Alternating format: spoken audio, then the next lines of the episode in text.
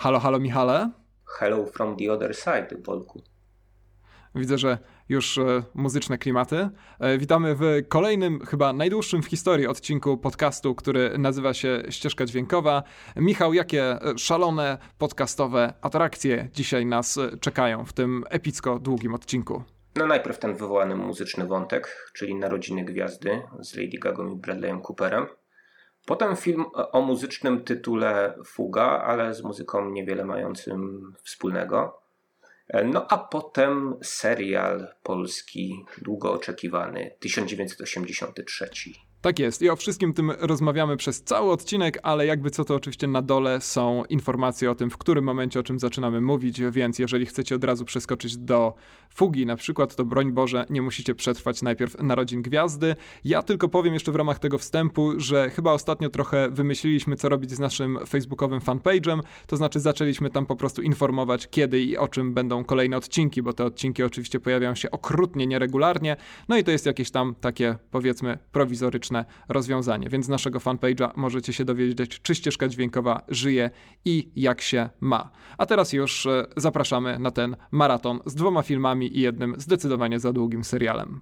Na długie wieczory, długi odcinek. Zapraszamy.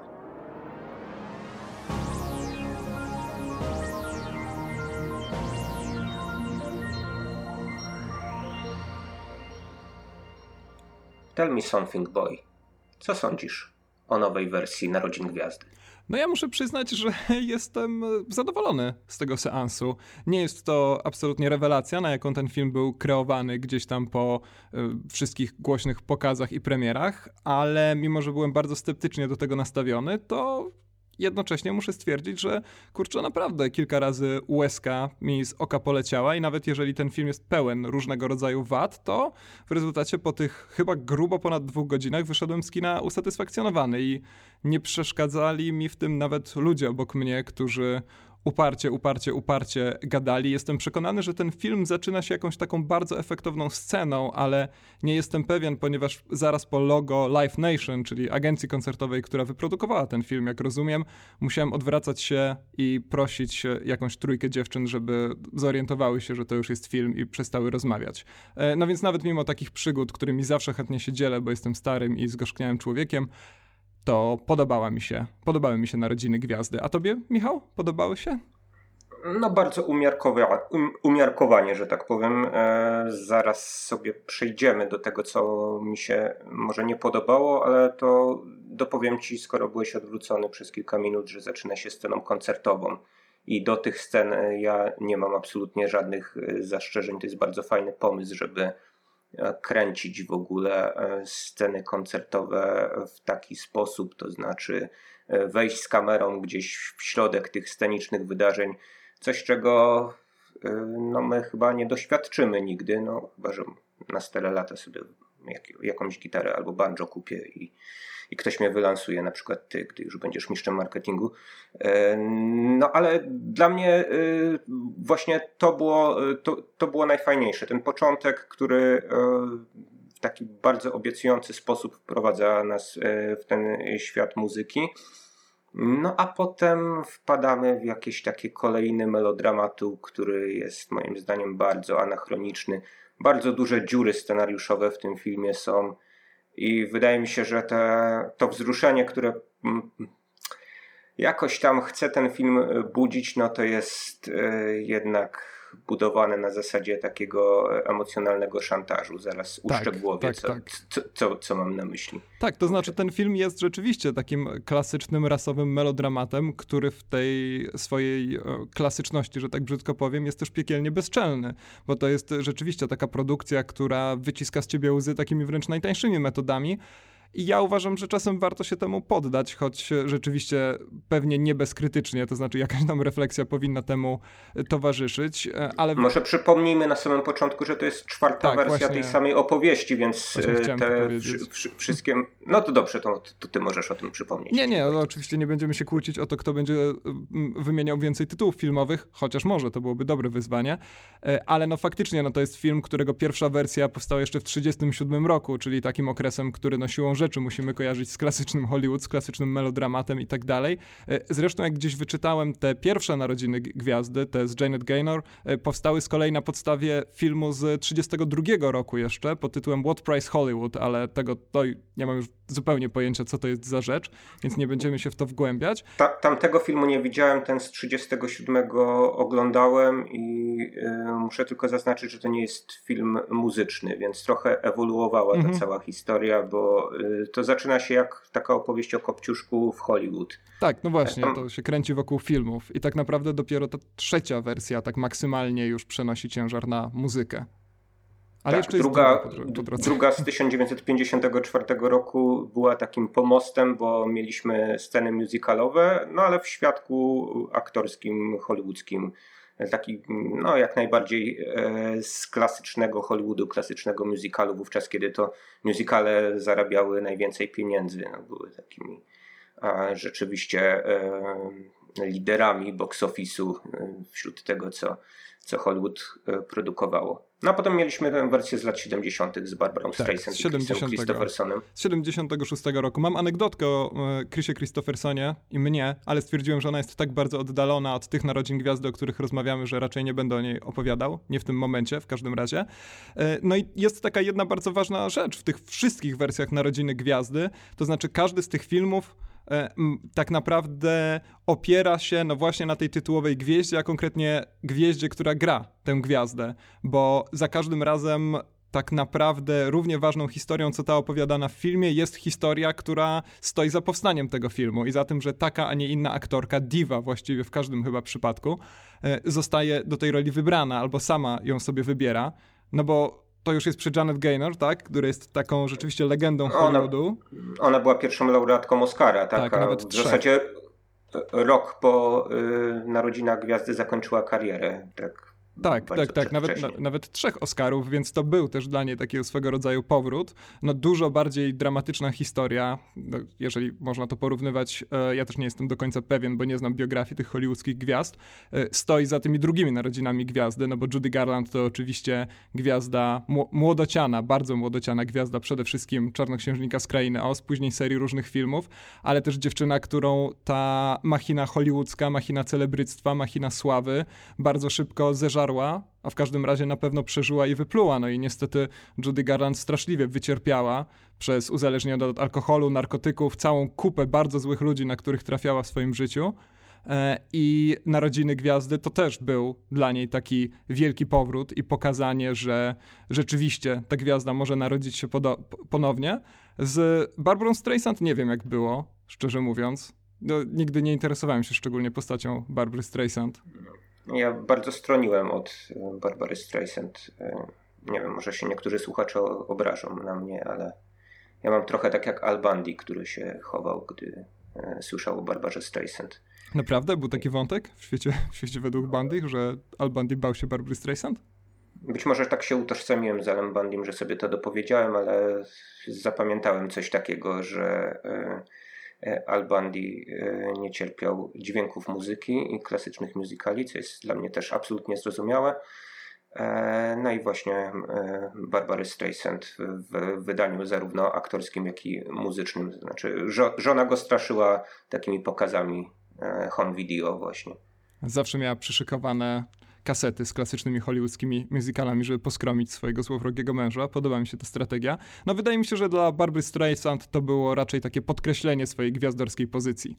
Po prostu. Ale w każdym razie za każdym razem to, kto grał tę tytułową gwiazdę, jest bardzo istotne i dlatego trochę trudno mi uwierzyć w takie historie mówiące o tym, co przekonało Bradley'a Coopera, który wyreżyserował te najnowsze Narodziny Gwiazdy, do tego, żeby akurat Lady Gaga tam zagrała. Wydaje mi się, że całą racją istnienia tego filmu jest to, że gra w nim Lady Gaga i mimo, że ta postać Bradley'a Coopera, ten Jackson Maine, fantastyczne imię i nazwisko swoją drogą, jest tak naprawdę głównym bohaterem tego filmu, będę to później pewnie argumentował, jeżeli mnie do tego zmusisz, to jednak Lady Gaga i to ta konkretna Lady Gaga, a nie jej postać jest tutaj podstawą. Okej, okay, ale Bradley Cooper był rzeczywiście pomysłodawcą tego filmu. Podobno wychodził go sobie po różnych studiach, przez lata tam namawiał e, różnych e, ludzi do zainwestowania w ten film. E, namówił też samą Lady Gaga, bo to był jego jakiś taki autorski pomysł i to wydaje się od początku do końca właśnie e, film Coopera, który no właśnie nie tylko gra, ale napisał ten film, wyprodukował ten film, wyreżyserował ten film. No, coś, co się no, jednak dosyć rzadko zdarza w Hollywood, a być może dlatego ten film też spotyka się z takim uznaniem, bo na przykład Akademia Oscarowa bardzo lubi tego typu przypadki, kiedy to aktorzy stają za kamerą. No ale do nagród to może przejdziemy za, za jakiś czas. Powiedz mi może raczej, czy pomiędzy bohaterami się wobec tego klei według ciebie, czy jest jakaś chemia, bo skoro się wzruszyłeś, to chyba coś musi być, prawda? Okej, okay, to jest kłopotliwe pytanie, rzeczywiście w kontekście tego, co powiedziałem wcześniej, bo ja się w ogóle wzruszam na ładnych piosenkach jeszcze odgrywanych głośno w dużym multiplexie, ale faktycznie muszę przyznać, że sama relacja dwójki bohaterów niemal zupełnie mnie nie ruszyła. Byłem, byłem wręcz zdziwiony po seansie tego filmu, kiedy słyszałem takie entuzjastyczne opinie, też czytałem w wielu recenzjach o tym właśnie, jak fantastycznie, chemicznie rodzi się ten romans między nimi w pierwszych trzydziestu minutach, czterdziestu minutach, a ja muszę przyznać, do końca tego nie czułem, ale trudno mi do końca stwierdzić czemu, no to są takie bardzo nieuchwytne kwestie, ale czuję, Michał, że ty też zupełnie nie jesteś przekonany do tego romansu. No nie, moje pytanie to oczywiście prowokacja, jak większość pytań, które ci tutaj zadaję na antenie. I wyda... no, A ja, ja oczywiście kompletnie... wdepnąłem, jak zawsze. Oczywiście. Ja kompletnie nie rozumiem e, tych głosów, które mówią, że to jest taki wspaniały duet ekranowy, bo no, ten romans, który tam jest poprowadzony, jest e, napisany bardzo cieniutko. Ja zresztą największe zastrzeżenie mam do scenariusza tego filmu, bo e, oczywiście piosenki są e, bardzo fajnie napisane, bardzo dobrze, że to są piosenki specjalnie napisane do tego filmu, no i one działają mniej lub bardziej. Um... No to są właśnie kawałki t- pisane przez Gagę, zresztą znakomite są, naprawdę. Kilka, zresztą nie ma ich tam wiele, ale to są takie rzeczy, które fantastycznie też sprawdzają się na osobnym soundtracku, też w całkowitym oderwaniu od filmu, więc tak, no. No, to, to jest świetny element.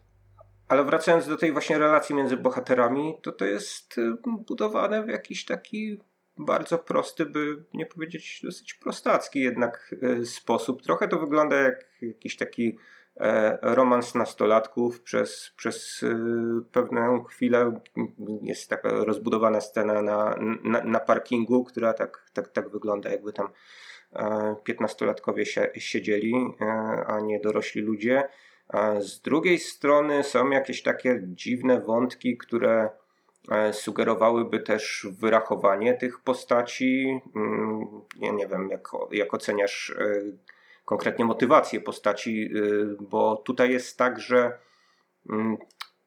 pewne decyzje no, można dwojako oceniać, pewne, pewne jakby wybory życiowe no, są takie cokolwiek ambiwalentne i do wielu filmów y, dla mnie tutaj to nie jest zaleta, dlatego że brakuje mi jakiejś takiej konsekwencji w y, psychologizowaniu tych postaci. Tak naprawdę z, za dużo o nich nie wiemy, co znowu w niektórych filmach mogłoby być y, zaletą, natomiast tutaj no, nie wydaje mi się. Mamy jakieś takie właśnie y, cieniuteńkie psychologizmy, że w przeszłości Jacksona Maina było coś takiego, co właśnie doprowadziło do tego, kim on jest teraz, no ale z drugiej strony mamy tę postać graną przez Lady Gagę, która jest uwikłana, nie no, uwikłana to złe słowo, no ale żyje w jakiejś takiej dziwnej relacji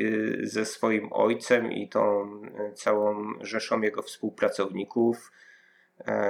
Ojciec tak jak, no, nawet poczułem to w pewnym momencie, że ojciec ją tak jakby stręczy, żeby ona się zaczęła spotykać z tym Jacksonem Mainem. Nie wiem, czy, czy, czy, czy miałeś coś podobnego, natomiast e, drugi plan wydaje mi się, że jest, e, że jest bardzo źle napisany w tym, w tym filmie i mimo, że tam jest Sam Elliott, o, który robi to może w, w roli brata Jacksona Maina, e, to jednak No na, na, naprawdę ten świat jest dla mnie niewiarygodny. Tam jest tak, że Ali, czyli ta bohaterka Lady Gagi, no, mieszka sobie wraz z ojcem jakąś sitcomową paczką jego przyjaciół. I to jest jakiś taki wątek, który miał być niby komediowy, ale z drugiej strony no właśnie ten, ten ojciec jest jakimś takim dziwnym człowiekiem, który e, takim trochę mitomanem, to co też miało być niby zabawne, ale chyba nie do końca jest, bo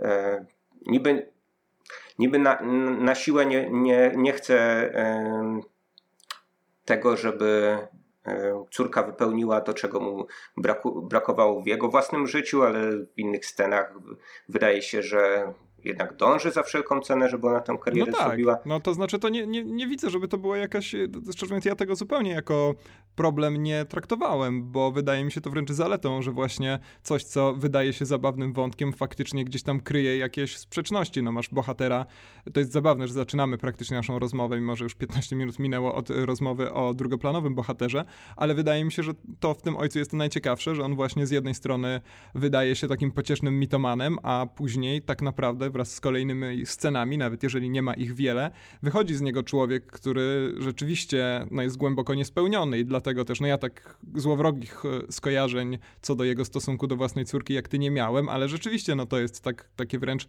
tradycyjne przelewanie swoich ambicji niespełnionych w dziecko. Ja nie mam takich wielkich problemów z tym, że ten świat rzeczywiście jest dość nierealistycznie skonstruowany, bo rzeczywiście jest. On jest taki bardzo umowny, ale ja gdzieś tam właściwie od samego momentu staram się to traktować jako taką hollywoodzką fantazję, gorzką fantazję, która bardzo wyraźnie mówi, że niekoniecznie musi trzymać się tych wszystkich reguł. Pamiętaj, jak wygląda ta ich scena no tak naprawdę pierwszego takiego głębokiego emocjonalnego uniesienia, czyli kiedy ten utwór Shallow czy też Shallows wykonywany jest razem na scenie. No ja nie mam dużego doświadczenia, wydaje mi się, że rzeczywiście można na upartego ten utwór tak quasi zaimprowizować na scenie, ale też jednocześnie pewnie nie na takim poziomie, więc to już jest taki moment, który Jasne. po prostu puszcza do nas oko i mówi, będziecie oglądać bajkę, ta bajka ma zakończenie jakie ma, ma tyle kryzysów ile ma, nie mniej, nie jest to historia, która za wszelką cenę chce być realistyczna, yy, ale też jednocześnie, no no, pr- proszę, proszę, no właśnie, słyszę, że stękasz tam. No, no, stękam, stękam, no bo właśnie ten film chce albo nie chce, to znaczy chciałby chyba parę srok za ogon jednocześnie złapać. On zaczyna się jak takie kino sundance'owe. Tak jest prowadzona kamera. Wydaje się, że to jest jakiś w ogóle taki trochę nawet undergroundowy świat, w który wkraczamy wraz z tym bohaterem Jacksona Maina. No a potem właśnie mamy jakieś złamanie tej, tej tej konwencji realistycznej, no między innymi takimi scenami jak właśnie ta przez ciebie przytoczona, to ja tylko dopowiem, bo to nie jest jakiś, jakiś wielki spoiler, że tam po prostu Lady Gaga zaczyna śpiewać, jakby próbowała ten utwór no przynajmniej kilkadziesiąt razy. A, z takim, a nie innym a, akompaniamentem. A, a dowiaduje się, że, że ma wykonać ten utwór już będąc na samej scenie, gdzieś tam za kulisami, obserwując występ. Tak, no niemniej mnie się wydaje, że to jest taka sytuacja, kiedy ten film jest w jakiś sposób wzięty w nawias i on w ogóle, to jest chyba jego według mnie największa zaleta, to znaczy to, że on sugeruje pewne takie wręcz banalne tropy, ale bardzo szybko, w bardzo ciekawy sposób się im wymyka. To, co mi się chyba najbardziej podoba, to właśnie wizja takiej historii o autentyczności. Ten film bardzo mocno No, każe nam myśleć, że będzie oparty na takiej dychotomii, no dajmy na to ten autentyczny country blues rock, bardziej blues rock niż country chyba, jeżeli chodzi o, zwłaszcza o tematykę piosenek, o których śpiewa Jackson Maine, a z drugiej strony ten pop, w który popada Ali i on miałby być tą okropną, nieautentyczną muzyką, którą oczywiście Jackson Maine całkowicie gardzi. I ten wątek mi się, mi się ogromnie podoba, bo on rzeczywiście w, w pewnym momencie Ali, kiedy zostaje już gwiazdą popu, występuje w Saturday Night Live po świetnym wprowadzeniu Aleca Baldwina, to jedna z najzabawniejszych scen w tym filmie, wykonuje utwór o tym, jak tyłek jakiegoś chłopaka świetnie wygląda w dżinsach. I to jest taka scena, w której widzimy Jacksona Maina, jak on już jest załamany, że ona przecież powinna śpiewać o tym, co jej w duszy gra i tak dalej, a tymczasem Ali tak naprawdę, jak mi się wydaje, w ogóle tego nie czuje. Ona pokazuje w jakiś sposób, że o tym też można śpiewać, to też może sprawić satysfakcję, to też może być nawet uznane za sztukę. Nie ukrywają, do, dodajmy do, do tego, że ten utwór o tyłku jest przery, w przerysowany sposób zły. To jest naprawdę głęboki, głęboki koszmar, ale właśnie wydaje mi się, że to, w co popada Ali, nie jest tak jednoznacznie krytykowane, zwłaszcza że ona też jest tam w jakiś sposób w stanie wykreować sobie własną drogę. No, farbuje włosy chociażby na taki kolor, jaki ona chce, a nie ten, a, a, a nie ten jej taki złowrogi, oślizgły agent. I to jest właśnie ta sytuacja, kiedy trzeba czytać ten film, a w każdym razie wydaje mi się, że najwięcej nam da, kiedy będziemy czytać ten film, właśnie w kontekście samej Lady Gagi, która kiedyś powiedziała, że ona chciałaby być takim przedstawieniem, w którym nie ma ani jednego antraktu, w którym nie ma w ogóle przerw. Ona, wydaje mi się, jest taką postacią, która bardzo uparcie każe nam wierzyć w to, że autentyczność jako taka nie istnieje, że są tylko kolejne kreacje, że być może ta kreacja Ali, cho- chociaż ona wydaje się autentyczna, bo oglądamy tutaj Lady Gagę w naturalnym kolorze włosów, o ile się orientuje, nie jest przebrana w mięso, nie śpi w sztucznej krwi i tak dalej, to jednak tak naprawdę jest to kolejna kreacja i że być może autentyczność nie jest wcale wartością samą w sobie. To jest według mnie bardzo ciekawe, być może przesłanie, które z tego filmu się wyłania, zwłaszcza że autentyczność Jacksona Maina też tam według mnie zostaje całkowicie skompromitowana. Czekaj, Michał, zaraz cię dopuszczę do głosu, ale teraz się rozpędziłem. Moją jedną z ulubionych scen tego filmu jest ta, w której Jackson Maine opowiada Ali, że powinna śpiewać yy, o tym, no właśnie, co jest autentyczne. Trzeba mieć coś do powiedzenia, a chwilę wcześniej wyszedł na scenę i zaśpiewał piosenkę, która idzie mniej więcej tak. Hej mała, umarł mi tatuś, kochaj mnie. Więc to, to, jest, to, to jest naprawdę kapi, kapitalna zbitka. No i sam Jackson Maine. To, to jest strasznie, strasznie dużo siedzi w castingu tego filmu. Sam Elliott mówi, to znaczy, czyli brat Jacksona Maina, mówi, że, że ukradł mu głos. No i słysząc Bradley'a Coopera, znając też postać Bradley'a Coopera, to jest aktor o fantastycznym talencie głosowym, co słyszeliśmy chociażby w Strażnikach Galaktyki, to trudno tak tego nie traktować, no, że bierze się aktora, czyli Sama Eliotta, który ma ekstremalnie charakterystyczny głos, nawet jeżeli śpiewa nie najlepiej, co kilka razy możeliśmy, mogliśmy w różnych e, filmach tam na YouTubie, jakichś klipach usłyszeć, e, to jednak też wydaje mi się, że to jest, to jest bardzo, bar, bardzo charakterystyczne. Więc to, co mi się w tym filmie najbardziej podoba, to to, że on sugeruje właśnie takie proste dychotomie, ten, ten autentyczny country rock, blues rock, z jednej strony nieautentyczny, okropny pop, ta fantastyczna muzyka, która unosi duszę i to ścierwo najgorsze, gorsze, które nadaje się absolutnie do niczego. Yy, I mnie to nawet, mimo że ja jestem zdecydowanie po, tej, po, po stronie tej, yy, bliżej mi do Jacksona Maina zdecydowanie niż do Lady Gagi, to strasznie, strasznie mi się ten wątek podobał. I to jest chyba to, co, co, co w tym filmie gdzieś tam w głowie mi się wbiło najbardziej, zaraz po yy, refrenie Shallows. Okej. Okay. Okej. Okay. Ach, muszę ochłonąć po tym twoim monologu. Ale trochę, występ. Duż, duż, Publiczność duż, szaleje. Duż. Prawie jak Fidel Castro tutaj mówiłeś mniej więcej. Tak chciałbym być zapamiętany. Jako Fidel no, Castro pod, pod castingu. Przy, przy, przynajmniej ja cię tak zapamiętam. Mm. Dzięki. Jesteś kochany. Dużo, dużo tych rzeczy, które odebrałeś tak i nie inaczej, no to jest kwestia właśnie jakiegoś takiego bardzo subiektywnego odbioru, więc ja mogę tylko to jakoś skontrować tym, że mnie wydały się te same rzeczy jednak e, dość cyniczne, to znaczy wydawało mi się pewnym brakiem odwagi e, realizatorów tego filmu, czyli przede wszystkim Bradley'a Coopera. E, to, że, to, że tam mamy właśnie Takie, tak, takie, takie wątki, które nie są, nie są jednoznacznie skrytykowane. To znaczy ten wątek wyjęty jakby z biografii samej Lady Gagi, że ona tworzy jakiś taki plastikowy pop, ale z drugiej strony może to robić we własnym opakowaniu, to znaczy sama sobie szyjąc kreacje, czy to z mięsa, czy z innych mniej jadalnych produktów. No to to jest właśnie wszystko jakby próba pewnego rodzaju obrony tego, że niby sztukę można robić na różne sposoby. Z drugiej strony no mamy tam jednak takiego dosyć jednoznacznie demonicznego producenta, prawda, który pcha tę Ali w stronę właśnie tego plastikowego tak, popu. Tak, niejaki Gawron zresztą. Przez V, więc brzmi trochę jak, nie wiem, polski muzyk metalowy, który szukał sobie na, na, pseudonimu, kiedy miał czternaście lat i został z nim na zawsze. Tak, tu pozdrawiam Maurycego Mausera z Wejdera. To mi e, przypomniało, że miałem tego e, pana sobie zgooglować, dlatego że gra go Rafi Gavron. Tak, inny Gawron. To może jakaś, jakaś znana postać w środowisku producentów. Ale to bardzo mi się podoba, że facet ma tak samo na nazwisko jak postać, którą gra, bo kiedy byłem mały, to bardzo mały, naprawdę, to w czasach, kiedy myślałem, że reklamy są na żywo odgrywane w telewizji, czyli to jest, no nie wiem, najpóźniej wczesne liceum powiedzmy, to zastanawiałem się, czemu w amerykańskich filmach aktorzy mają jakieś inne angielskie nazwiska, skoro ich oryginalne nazwiska brzmią wystarczająco angielsko. No więc pan Gawron tutaj, mimo że jego nazwisko akurat nie brzmi angielsko, byłby odpowiedzią na tą moją wątpliwość, że wcale nie trzeba tak robić. No on z, w, w Londynie się urodził, to żeby już z, zamknąć e, te, te, temat, kru, te, temat krukowatych, powiem, że urodził się jako Rafael Pichi Gawron. Znaczy nie taki Pichi brzoskwiniowy, tylko te, takie Pichi przez C H. E, no cóż, wyda, wyda, wydaje mi się, że jest to równie dobre nazwisko jak Jackson Maine do tego, żeby e, Jackson Maine to jest najlepsze nazwisko na świecie. Ja, ja dam jakby...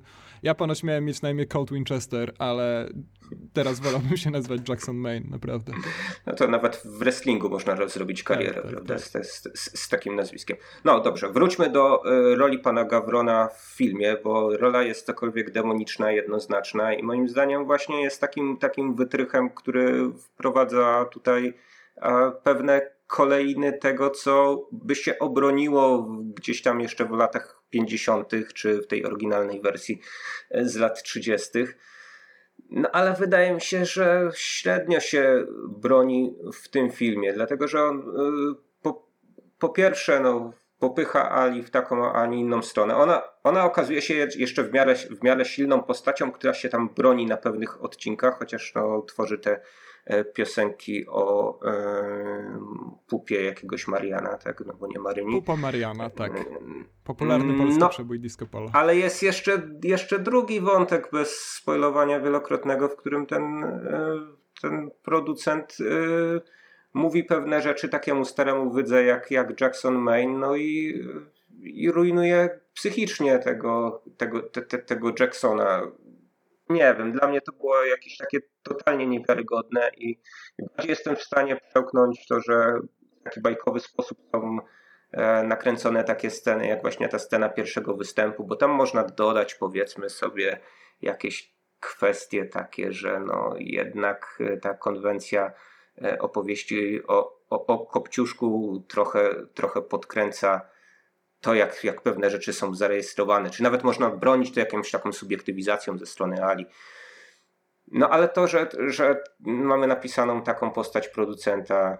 Tak, to boli rzeczywiście. No on jest który, trochę za bardzo z szablonu, prawda? Który, który pojawia się znikąd, ale tak naprawdę decyduje o tym, że ten film się kończy tak, jak się kończy. Tak, że tak, masz rację. W zasadzie całe zło stąd. Y- To jest, to jest dobre pytanie, rzeczywiście, to znaczy mnie by się raczej wydawało, że on jest, on jakby podpala ląd, który prowadzi do takiego ładunku, który składa się z ogromnej liczby przeżyć głównego bohatera. No i właśnie, mówię głównego bohatera, bo w przeciwieństwie do wszystkich trzech pozostałych wersji Narodzin Gwiazdy, to wydaje mi się, że tutaj rzeczywiście Jackson Maine jest głównym bohaterem, zwłaszcza w drugiej połowie filmu. W żadnej z tych poprzednich wersji ta męska postać nie była tak mocno wyróżniona. Oczywiście to pewnie wynika z tego, że aktor, który ją odgrywa, jednocześnie reżyseruje ten film. Reżyseruje z dość dużą bezczelnością. Ja nie wiem, czy gdybym był reżyserem, to tak bardzo bym w siebie wierzył, że na przykład umieszczałbym w filmie tak dużo zbliżeń na swoją twarz. No ale to w rezultacie wychodzi dobrze.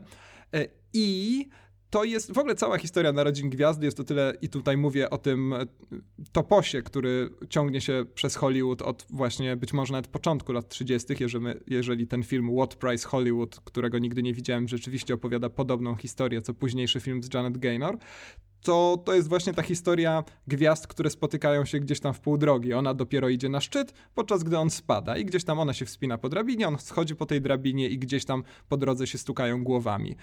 I tutaj rzeczywiście to spadanie jest zdecydowanie mocniej podkreślone i mimo, że miejscami to się zmienia w taką dość...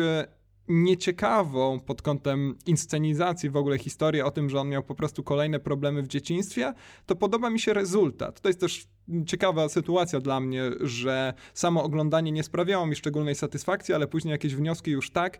Podoba mi się to, jak jak on jest tak naprawdę nieokreślony, to znaczy gdzieś tam sprzedaje się jakieś takie dość tandetne psychologizowanie, że w dzieciństwie wydarzyło mu się to, to, to i to, ale jednocześnie mam wrażenie, że tak wiele rzeczy złożyło się na jego problemy, że jawi nam się taka coś zbliżone tak naprawdę do prawdziwego życia, czyli w gruncie rzeczy taka niemożność uchwycenia tego konkretnego, jednego problemu, który byłby tutaj przyczyną, no i to w rezultacie prowadzi do, do, do, do końcówki tego filmu. Także to było dla mnie takie zaskakujące, mając w pamięci, co się działo w poprzednich filmach i muszę przyznać, że, że mi się to podoba. Zwłaszcza, że sam Bradley Cooper no, daje radę w tym filmie. W ogóle chciałem cały ten podcast nagrać głosem Bradley'a Coopera, ale, ale nie, nie umiem. Nie umiem no, pewnie, pewnie są jakieś filtry, które przekształciłby cię nawet w Sama Elliotta, więc możesz w postprodukcji jeszcze a kto, pokombinować. A jest dialogi Sama Elliotta i Bradley'a Coopera, ja miałem wrażenie, że fotel mi wysadzi zaraz w kinie. Mhm. Naprawdę. To trochę też śmiesznie brzmiało, nie ukrywam. A kto według ciebie wygrywa w pojedynku Sam Elliott, Bradley Cooper na męskie głosy kowbojskie? No myślę, że mimo wszystko Sam Elliott. Ja... Prawdę mówiąc, nie cenię specjalnie umiejętności aktorskich Bradley'a Coopera. Tutaj był ok, natomiast wydawało mi się, że nie za bardzo jest w stanie odbić się od tych scen, w których ma grać człowieka pod wpływem i, i tych, w których ma grać człowieka już niby trzeźwego, jak, przynajmniej na chwilę, tak, który otrząsnął się z nałogu. Dla mnie wyglądał podobnie w obu przypadkach. Nie, nie wiem, czy coś podobnego wyłapałeś. Natomiast moim zdaniem Sam Elliott najlepiej płacze w tym filmie. To znaczy, to, to znowu a propos tego szantażu emocjonalnego tego filmu, w tym filmie praktycznie wszyscy płaczą. O tym no, samym wczoraj Eli... pomyślałem, w czasie filmu, tak, że przedwczoraj właściwie, tak, że to jest, jak zrobią honest trailers z tego filmu, to na pewno przyczepią się tego, że tutaj wszyscy cały czas płaczą. Elliotowi się bardziej może szklą oczy tutaj niż jakieś glicerynowe łzy zostały użyte, ale to no, pokazuje też moim zdaniem klasę tego występu, bo no, dla mnie to bardziej, bardziej przekonujące były zaszklone oczy sama Elliota w tej jednej scenie, która może mu dać Oscara, bo jest jednym z faworytów następnego rozdania Oscarów. No niż, ni, niż właśnie te łezki, które gdzieś tam ciekną po policzkach wszystkim innym aktorom w, ty, w tym filmie. Tak. Je, jeżeli sam I... Elliot płacze, to my też możemy. Pamiętajmy o tym. Mm-hmm. I na koniec jeszcze takie, takie wyznanie osobiste. Ja bardzo lubię Lady Gaga. Mm. Żeby nie było, że... że no to jest wspaniała artystka. Że ja, mam, że, że ja mam coś do tego filmu, bo tam, jest, bo tam jest Lady Gaga. Nie, no broń Boże, chyba nikt z nas by się nie, nie posłużył takim argumentem. Lady, to, że tam jest akurat Lady Gaga, myślę, że tak jak w przypadku tych poprzednich wszystkich Narodzin Gwiazdy, dodaje bardzo dużo znaczeń do tego filmu. Tak jak mówię, wydaje mi się, że dla niej nie jest to jakiś... czy wielki powrót, no na pewno nie.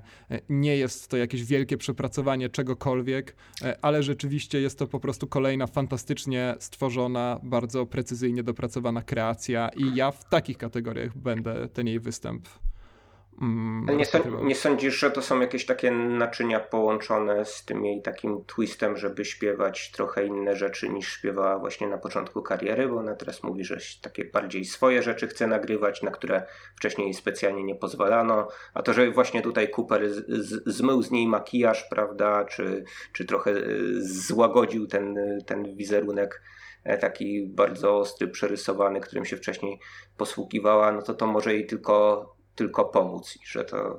Jasne, jasne. Że... Nie, no nie jesteśmy tutaj pewnie, no ja na pewno strzelam, że ty też nie, nie jesteśmy ekspertami od Lady Gagi, ale wydaje mi się, że można w tym filmie taką dość czytelną drogę odnaleźć, to znaczy rozpoczyna się niemal ten film od sceny, kiedy Lady Gaga ściąga taki bardzo skomplikowany kostium, czy też Bradley Cooper jej ściąga, a później znowu ubiera jakieś kostiumy, ale bardzo mocno narzuca tam też swoje wymagania, dyktuje miejscami warunki, nawet jeżeli no, w tych kluczowych momentach walki z, ze złowrogim Gawronem przegrywa, to jednak zaskakująco często wychodzi z tego zwycięsko.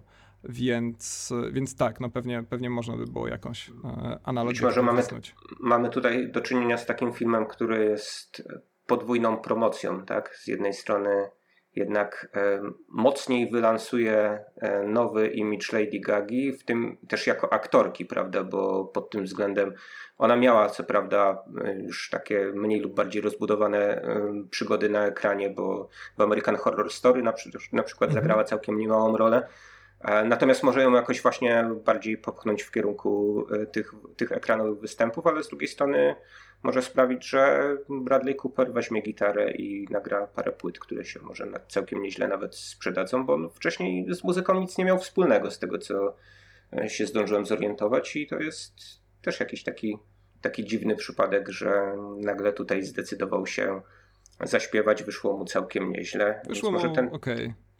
Może ten tytuł to on do siebie. Tak, tak, tak, tak dokładnie. Bo, bo, Może, może, może masz rację, że to jest, no, to jest film o Bradley'u Cooperze. To by było ciekawe, bo do tej pory właśnie, kiedy to kobiety były głównymi bohaterami wszystkich wersji Narodzin Gwiazdy, to ten tytuł był taki dość interesujący, bo w każdym, w każdym z tych filmów gwiazdę grała gwiazda, która już była długo, długo, długo po narodzeniu. Ewentualnie, no właśnie, można to jakoś odbierać jako rodzenie się ponowne, ale... To w ogóle zawsze dla mnie było ciekawe, że jeżeli rozpatrujemy te filmy w kontekście biografii bohaterek, to, to jest taka historia bez kilku rozdziałów. To znaczy mamy bohaterkę, która jakby cofa się do, cofa się do przeszłości siłą rzeczy, jak każe język polski, i odgrywa siebie właśnie albo jakąś postać z podobnymi przeżyciami, no ale jednocześnie sama jest już w tej pozycji władzy. Tak naprawdę, może rzeczywiście z wyjątkiem Judy Garland, ale to jest, no w przypadku Lady Gagi to na pewno działa. A propos muzyków, którzy wystąpili w tym filmie, to ja chciałem jeszcze powiedzieć, że muzykę po Pozwala, pozwalał, pomagał komponować i chyba też pojawia się tam na scenie w tym zespole Jacksona Maina nie kto inny jak Lucas Nelson, czyli syn Williego Nelsona. Willie Nelson też tam najprawdopodobniej pojawia się w tym filmie, w każdym razie w dialogu, bo Sam Elliott mówi o niejakim Willim, że jest z nim w trasie. No myślę, że skojarzenie z legendą mm, takiej muzyki, no około country, no Willie Nelson gdzieś tam wyszedł z tego dość mocno. Wie, wielu innych Willich chyba nie mamy tak, w świadku tak, muzycznym, tak? Mm, Willy Wonka, nie, nie, w każdym razie, a zespół, który rzeczywiście pojawia się tam na scenie, oprócz Lucasa Nelsona, to jest Promise of the Real i to jest taka kapela, którą będziecie mogli na przykład niedługo zobaczyć w Londynie na koncercie z Neilem Youngiem, więc polecam wziąć, iść, iść z tatą na, te, na, na, na ten film, bo jest tam dużo takich klimatów, które, wie, które wielu tatom się na pewno spodobają. Mnie też się podobają, możecie też i ze mną jeszcze na Narodziny Gwiazdy. No dobrze, chcecie. To ja tylko powiem na koniec, bo taką ładną puentę mi podsunąłeś, że dla mnie ten film ze zwiastunów wyglądał jak Promise of the Real. No, a okazał się Promise of the... Promis niespełniony, tak. Tak, z wyjątkiem, to a. zepsuję ci tę puentę, bo coś jeszcze po niej powiem, hmm. ale wydaje mi się, że tutaj takim chlubnym wyjątkiem właśnie w tej... tej możliwości dotknięcia rzeczywistości jest to o, czym, to, o czym wspomniałeś, czyli te sceny koncertów, gdzie rzeczywiście widać to pot, zmęczenie tych zestresowanych technicznych, te na szybko strojone instrumenty i gdzieś tam tak naprawdę na trzecim, czwartym planie tę rozszalałą publiczność, która nie ma zielonego pojęcia, jakim strasznym wysiłkiem jest danie dobrego koncertu. I to super są te sceny, naprawdę. Czy ty, czy ty wiesz coś na temat tego, gdzie one powstawały? Czy one to powstawały jest, podczas jakichś koncertów jest, Lady Gagi? Z tego, co wiem, to część tych scen publiczności jest wyjęta z nagrań z Coachelli na przykład. Mhm. I wydaje mi się, że część z tego po prostu to jest rezultat dobrego montażu. Ale nie jestem, nie jestem pewien. W każdym razie super to wygląda. No ten koncert, na którym właśnie Lady Gaga podchodzi w pewnym momencie do mikrofonu i wykonuje ten utwór, to to, co się tam dzieje wcześniej, no to wygląda fantastycznie. Naprawdę. No ten film świetnie pokazuje, że y, cyfrowe efekty nie są w stanie wszystkiego zasymulować i w takim zestawieniu z Bohemian Rhapsody, gdzie mieliśmy właśnie koncert na Wembley, który wyglądał swoją drogą w miarę nieźle, ale raził jednak przedstawieniem tych, tych cyfrowych tłumów. No tutaj Narodziny Gwiazdy wygrywają zdecydowanie.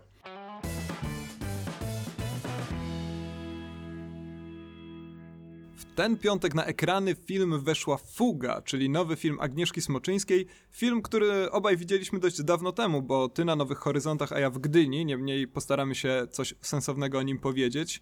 E, zwłaszcza, że to, że ledwo go pamiętamy, myślę, w jakiś taki pokraczny sposób zgrywa się z tematyką tego filmu. Michał, my sobie chyba coś tam wspominaliśmy o Córkach Dancingu, czyli tym zupełnie fascynująco szokującym debiucie Smoczyńskiej, ale chyba nie na tyle dużo, żebyś powiedział mi, czy lubisz ten film. Nie powiedziałem ci tego na antenie? Nie przyznałem się do tego? Chyba nie. A może hmm. ktoś no to... nam wygrzebie coś, ale myślę, że warto zacząć od tego, bo rzeczywiście, no nie oszukujmy się, wszyscy czekaliśmy na Fugę, bo pamiętamy Córki Dancingu. E, jasne i tutaj e, mamy też muzyczny tytuł, ale na podobieństwach się kończy, dlatego że to jest film, w którym Agnieszka Smoczyńska obraca się o sto osiemdziesiąt stopni, moim zdaniem, w stosunku do tego, co pokazywała w Córkach Dancingu, które były... no w jakiś sposób przegięte, transgresyjne, bardzo odbiegały od tego, co w polskim kinie wcześniej widzieliśmy. Były horrorem i filmem muzycznym zarazem. Miały sceny gore, miały sceny, które były absolutnie kampowe. No dla mnie udany miks, który trochę raził takim brakiem wyważenia przez młodą reżyserkę właśnie tego, co muzyczne i tej opowieści, którą, którą tam mieliśmy, bo on tak trochę wytracał tempo gdzieś w połowie. No ale y, kolejny film pokazuje, że to nie jest artystka, która chce się zamykać w jakimś jednym y, swoim światku, tylko chce robić różne rzeczy. Tak, tak, to jest, to jest, to jest fascynujące. Bo przecież jeszcze, no ja w każdym razie jeszcze przed Fugą zobaczyłem tę jej krótkometrażówkę w ramach zestawu Atlas Zła, czyli takiej antologii krótkometrażowych horrorów z różnych stron świata. Tam wieńczył ten zestaw wspaniały Peter Strickland swoim bardzo fajnym filmem, no ale w każdym razie tam też Smoczyńska obracała się wokół takich nadnaturalnych, horrorowych tematów, a tutaj Fuga, mimo że miejscami nawiązuje, wydaje mi się, do atmosfery horroru, to jednak jest to rzecz, która rzeczywiście w zdecydowanie większym stopniu jest, jak to się ładnie mówi w programach telewizyjnych, dramatem psychologicznym i to niekoniecznie właśnie popadającym w jakieś takie horrorowe odloty, jak nie wiem, jak Wstręt na przykład. No a mogłoby tak być, dlatego że Fuga to co prawda termin muzyczny, ale tutaj muzyka nie jest specjalnie istotna. Tu chodzi o fugę dysocjacyjną, a fuga dysocjacyjna to takie zaburzenie, w którym no, człowiek, który tego, doś, tego doświadcza, nie pamięta po prostu swojej przeszłości. Trochę tak jakby traci tożsamość, od pewnego momentu dopiero zaczyna rejestrować to, co mu się przydarza. No i gdybyśmy mieli to odsyłać do jakichś innych filmów, to znalazłem gdzieś wzmiankę, że na fugę dysocjacyjną rzekomo zdaniem Davida Lyncha cierpi bohater Zagubionej autostrady. O, no natomiast nie, nie wiem na ile to jest potwierdzone, dlatego że David Lynch bardzo unika interpretacji swoich filmów. On nigdy nie chce się wypowiadać na temat tego, co, co, co dany film znaczył, jak należy go interpretować. Stroni od tych komentarzy w formie dodatków do D V D czy Blu-rayów. No ale taki przypisany mu, mu, mu, mu cytat gdzieś, ta, gdzieś tam znalazłem. No więc moglibyśmy tutaj podejrzewać, że skoro mamy do czynienia z filmem podejmującym taki temat, no to będziemy mieli do czynienia z takim filmem układanką, tak, z takim, takim puzzle film, który no jak Zagubioną autostradę będziemy musieli jakoś tam zrekonstruować. Być może tu dużo rzeczy będzie subiektywizowane, być może będziemy jakoś bardzo mocno e, w, wciągani w ten świat głównej bohaterki, bo tu główną bohaterkę gra e, zarazem autorka e, scenariusza, wybitna aktorka Gabriela Muskała. No ale nie do, nie do końca chyba tak jest, prawda? Nie, zupełnie, zupełnie wręcz tak nie jest. To znaczy w tym filmie jest zagadka oczywiście. W tym filmie no, jest bardzo dużo informacji, które dopiero odsłaniają się przed widzem i tak naprawdę bardzo długi czas nie możemy być pewni, czy one są prawdziwe, czy tylko na przykład gdzieś tam wykorzystuje się fakt, że postać grana przez Muskałę. Jestem słaby w zapamiętywaniu imion, a tutaj mamy dwa różne imiona. Imię, które bohaterka sama sobie nadała po tym epizodzie Fugi i imię, jakie nosiła wcześniej. No, to jest Kinga Alicja, tak? Najpierw. Która? Kinga to, to imię, które nosiła bohaterka przed utratą pamięci, a potem się czyli, przedstawia jako Alicja. Czyli Kinga Alicja po prostu. I tutaj, no właśnie, wydawałoby się, tak jak wspomniałeś, że moglibyśmy iść w tę stronę, a tymczasem to jest taki bardzo, mimo że też zaczyna się ten film no, od takiej niezwykle mocnej sceny, tu absolutnie nie należy jej spoilować, bo jest rzeczywiście szokująca. i zwłaszcza jeżeli często przebywa się na dworcu centralnym w Warszawie, ale no faktycznie zmienia się w to taki bardzo skrupulatny opis, prób, nawet nie próby powrotu do, do tego dawnego życia, bo wydaje mi się, że bohaterka bardzo długo się przed tym broni, być może nawet w, ostatecznie udaje jej się wybronić, to już pozostawia, pozostawione jest chyba naszej interpretacji. Wszystko jest wręcz takie ostentacyjnie nieudramatyzowane, tak bym powiedział, z wyjątkiem kilku takich zachowań, no przede wszystkim stylu ubierania Kingi Alicji, to cały ten film jest utrzymany w takich no, bardzo neutralnych barwach, jest taki, to jest taka bardzo precyzyjnie zaplanowana ponurość, która ani nie popada właśnie w jakąś horrorową, demoniczną przesadę, ale jednocześnie sprawia, że gdzieś tam rozpływamy się w tym takim dość ponurym świecie przedstawionym, bardzo zbliżonym do tego, co, co po prostu widzimy za oknem. I tyle. A jednocześnie, broń Boże, nie jest to taka brzydka jakość telewizyjna. Taka właśnie zaplanowana byle jakość tego filmu, czy też świata przedstawionego tego filmu, to jest to, co mnie w nim rzeczywiście głęboko fascynowało i co pewnie z niego paradoksalnie zapamiętam przede wszystkim. Tak, to jest rzeczywiście bardzo fajne, że ten film jest, jak powiedziałeś, dosyć ponury, dosyć szary, te barwy są zgaszone, takie no, najlepszym eufemizmem byłoby tutaj użycie słowa pastelowe, tak w przeciwieństwie do tych krzykliwych y, barw z córek dancingu. A tak, no, właśnie, a z... to jest rzeczywiście jest niesamowity kontrast kolorystyczny między tymi dwoma filmami, nie myślałem. Tak, to tu, tu, tu, tutaj mówiłem o tym obrocie o sto osiemdziesiąt stopni właśnie, to zarówno jeśli chodzi o tematykę filmu, y, konwencję jego y, gatunkową, jak i y, no, po prostu y, poetykę, to jak jest y, przedstawiony właśnie świat na, na ekranie. Y, No, a jednocześnie właśnie nie mamy popadania w jakieś takie y, szarości, na których y, wiozło się kino polskie przez kilka dekad, y, no, czego najlepszym czy najgorszym przykładem może być kino moralnego niepokoju, tak, do którego do kina niektórzy polscy twórcy, tacy jak Wasilewski, Tomasz w dalszym ciągu nawiązują. No ale ten, ten, ten, ten film, co do którego za dużo nie możemy zdradzać, bo, bo jest tu właśnie ta zagadka jednak jakaś do rozwiązania, niekoniecznie przez widza, ale, ale jednak ujawniona na końcu. Wydaje mi się też takim ciekawym wykładem, no nie wahałbym się użyć tego słowa, filozoficznym czy egzystencjalnym, który no, opowiada nam o tym, że tak naprawdę pewne sytuacje życiowe czy pewne role życiowe, jakie spełniamy, no są takimi rolami, które czasami no, są nam jakoś narzucane, czy w które weszliśmy i z których wyjść możemy tylko w jakiś taki zupełnie gwałtowny sposób. Znaczy możemy się oderwać i spojrzeć z boku na to życie, które wcześniej prowadziliśmy. No właśnie, właśnie gdy, gdy z naszą psychiką dzieje się coś, co przez otoczenie jest odbierane zupełnie negatywnie. No bo ten film w zasadzie zaczyna się w momencie, w którym kończyłyby się te narracje oferowane przez kino czy seriale amerykańskie najczęściej. Zaginiona wraca do domu, no i musi sobie to jakoś poukładać, tak? I tu nie ma jakiegoś takiego właśnie happy endu, że nagle sobie zacznie przypominać pewne rzeczy i, i, i wracamy e, no jak mniej lub y, dłużej, ale jednak, jed, jednak wracamy na to łono rodziny właśnie y, przypominając sobie to co, to, co wcześniej zostało porzucone.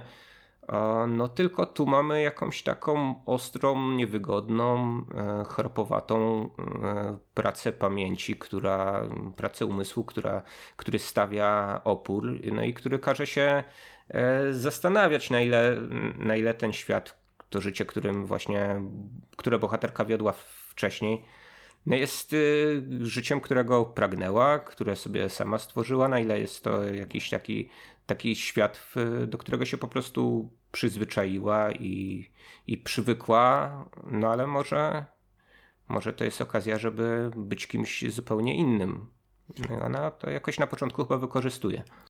Tak, swoją drogą sama fuga dysocjacyjna jest zupełnie niesamowitą chorobą, bo to jest taka przypadłość, której powodem nie musi być wcale, jak wyczytałem zresztą w jednym z wywiadów ze Smoczyńską, nie musi być wcale uraz fizyczny, ale też na przykład może to być reakcja psychiki na sytuację, w której dana osoba nie jest w stanie podjąć decyzji, Czy, czy, czy zmienić swoje życie, z którego nie jest zadowolona. Jeżeli to wszystko gdzieś tam mamy z tyłu głowy, to ten film nagle urasta, może nie urasta, ale na pewno przepoczwarza się z takiej historii właśnie o tym, co tam było, co się wydarzyło, konkretnie raczej właśnie w taki traktat na temat tego, jak radzimy sobie z pewnymi rolami, z pewnymi normami społecznymi, czy rzeczywiście jesteśmy w stanie funkcjonować w ich ramach, czy raczej chcemy się z nich wyłamać, no i czym to może poskutkować.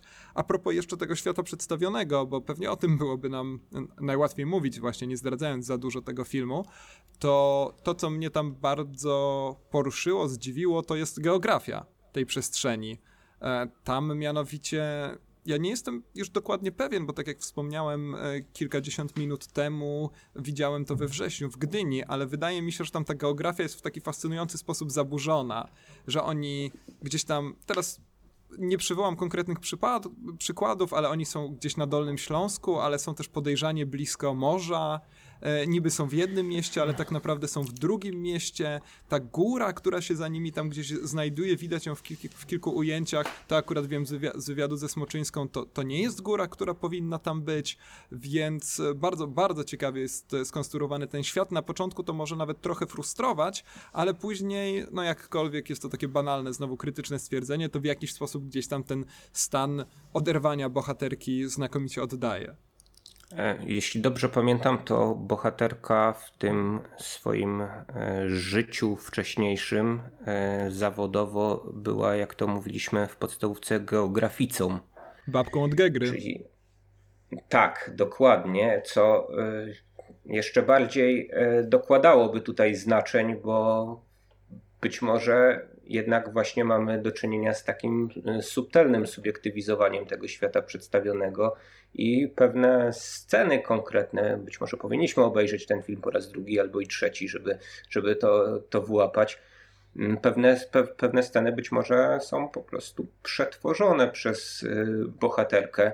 Rzeczywiście tam jest jakiś taki nagły skok z tego domu rodzinnego, który znajduje się gdzieś w bliskich mi rejonach no Dolnego Śląska. Ty jesteś z tego nieprawdziwego e... Śląska, w przeciwieństwie do mnie. No, ma, ma, mamy, ma, mamy ten skok nad morze nagle. No, ja zawsze bardzo żałowałem w dzieciństwie, że tak daleko do tego morza i tam co najwyżej raz w roku uda się na jakieś wczasy wyskoczyć, a tutaj sobie bohaterowie tak jakoś skaczą nad to morze. Tak, to jest bardzo ciekawe. Podob... No zresztą nad tym morzem też mamy taką bardzo dynamiczną scenę związaną z pojmowaniem przestrzeni właśnie, nie?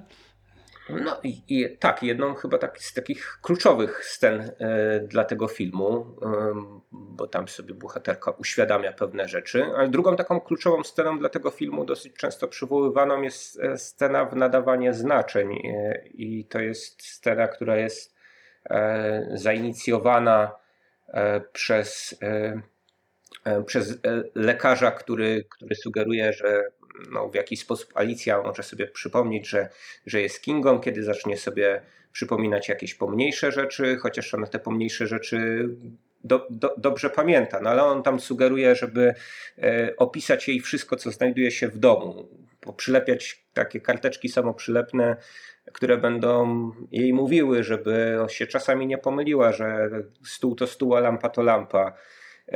No i wydaje mi się, że ta scena jest też wprowadzona po to, żeby wkroczyć na poziom tych takich właśnie egzystencjalnych rozważań o tym, jak tak naprawdę język, wychowanie, kultura kreuje pewne, pewne rzeczy, dlatego że Alicja z tym zaczyna walczyć także w, trochę przez, przez taką z, y, zabawę y, ze swoim dzieckiem, y, no ale, ale pokazuje właśnie, że, że takie rzeczy też można w jakiś sposób podważać, że to są tylko rzeczy, które są jakąś tam normą wynegocjowaną przez ludzi, a nie są czymś y, danym raz na zawsze, no i może możemy stół nazywać lampą i i odwrotnie. Tak, a jakiś Więc... stolik na kółkach właściwie tym jednym gestem języka performatywnego zmienia się w jacht, tak? O ile, o ile dobrze pamiętam. W każdym razie w jakiś hmm. pływający stolik. Ja, jasne. W taki surrealistyczny sposób takie podobne rozważania snuł y, Jorgos Lanthimos w filmie Kieł. Nie wiem, czy pamiętasz, y, tylko tam to był świat absolutnie sztuczny. Tak, pamiętajmy, że którym... Kieł jest filmem odgapionym od wybitnego meksykańskiego reżysera Arturo Ripsteina, ale nikt o tym nie mówi. A to nic nie, o tym nie wiem, to jak nikt o tym nie mówi, to możesz to powiedzieć. Nie, oczywiście, oczywiście zdaniem. Przesadzam, absolutnie. Nie lubię się tak troczyć, prawda, z tobą, Michał. E, ale ta, ta, ale jest, tam był dokładnie ten zarys fabularny, jest, jest tak? Jest taki film tak? Artura Ripsteina o e, ojcu rodziny, który trzyma swoją rodzinę właśnie w zamknięciu i kreuje im tam e, jakąś taką sztuczną rzeczywistość, ale u Lantimosa to jest, wydaje mi się, zrobione, co przyznaję z pewnym bólem, ciekawiej, subtelniej, z większym ładunkiem filozoficznym. Tak bym to, e, mhm. tak bym to nazwał. No i wróćmy, wróćmy do Smoczyńskiej. A Ripsteina, Arturo Ripsteina wszystkim polecam. Tak, ale chciałem, chciałem wrócić przez Lantimosa, bo ta kwestia językowa tam też była bardzo ważna, to znaczy to, co rodzice mówili dzieciom na temat znaczenia pewnych wyrazów, no, było przez nich przyjmowane z całym, z całym dobrodziejstwem tego, co usłyszeli. A w, tu w przypadku, w przypadku Agnieszki Smoczyńskiej mamy do czynienia z, z buntem wobec właśnie pewnych, pewnych takich, takich norm. Zauważmy, że ten bunt się właśnie na wielu płaszczyznach tutaj prezentuje, także w, w tym, jak ubiera się bohaterka, gdy jest Alicją, a jak jej rodzina chciałaby, żeby ona wyglądała. No, Alicja ma ostry makijaż, takie getry w panterkę okropne. Jeżeli w ogóle coś okropne, ma. Z, mo- z, z, z mojego punktu widzenia, tak. Bo ja bardzo nie lubię różnych rzeczy. Panterka, panterka to jest, to jest koszmarny wynalazek. Uważam, że to jest największa modowa zbrodnia w historii. Naprawdę. W każdym razie dla mnie to jest taki ciekawy przykład filmu, który bardzo subtelnymi środkami jednak prowokuje do głębszej intelektualnej dyskusji namysłu. Co właśnie czynimy. Na, no staram się jakoś tutaj, na, na, ile, na ile mój mózg mi na to pozwala.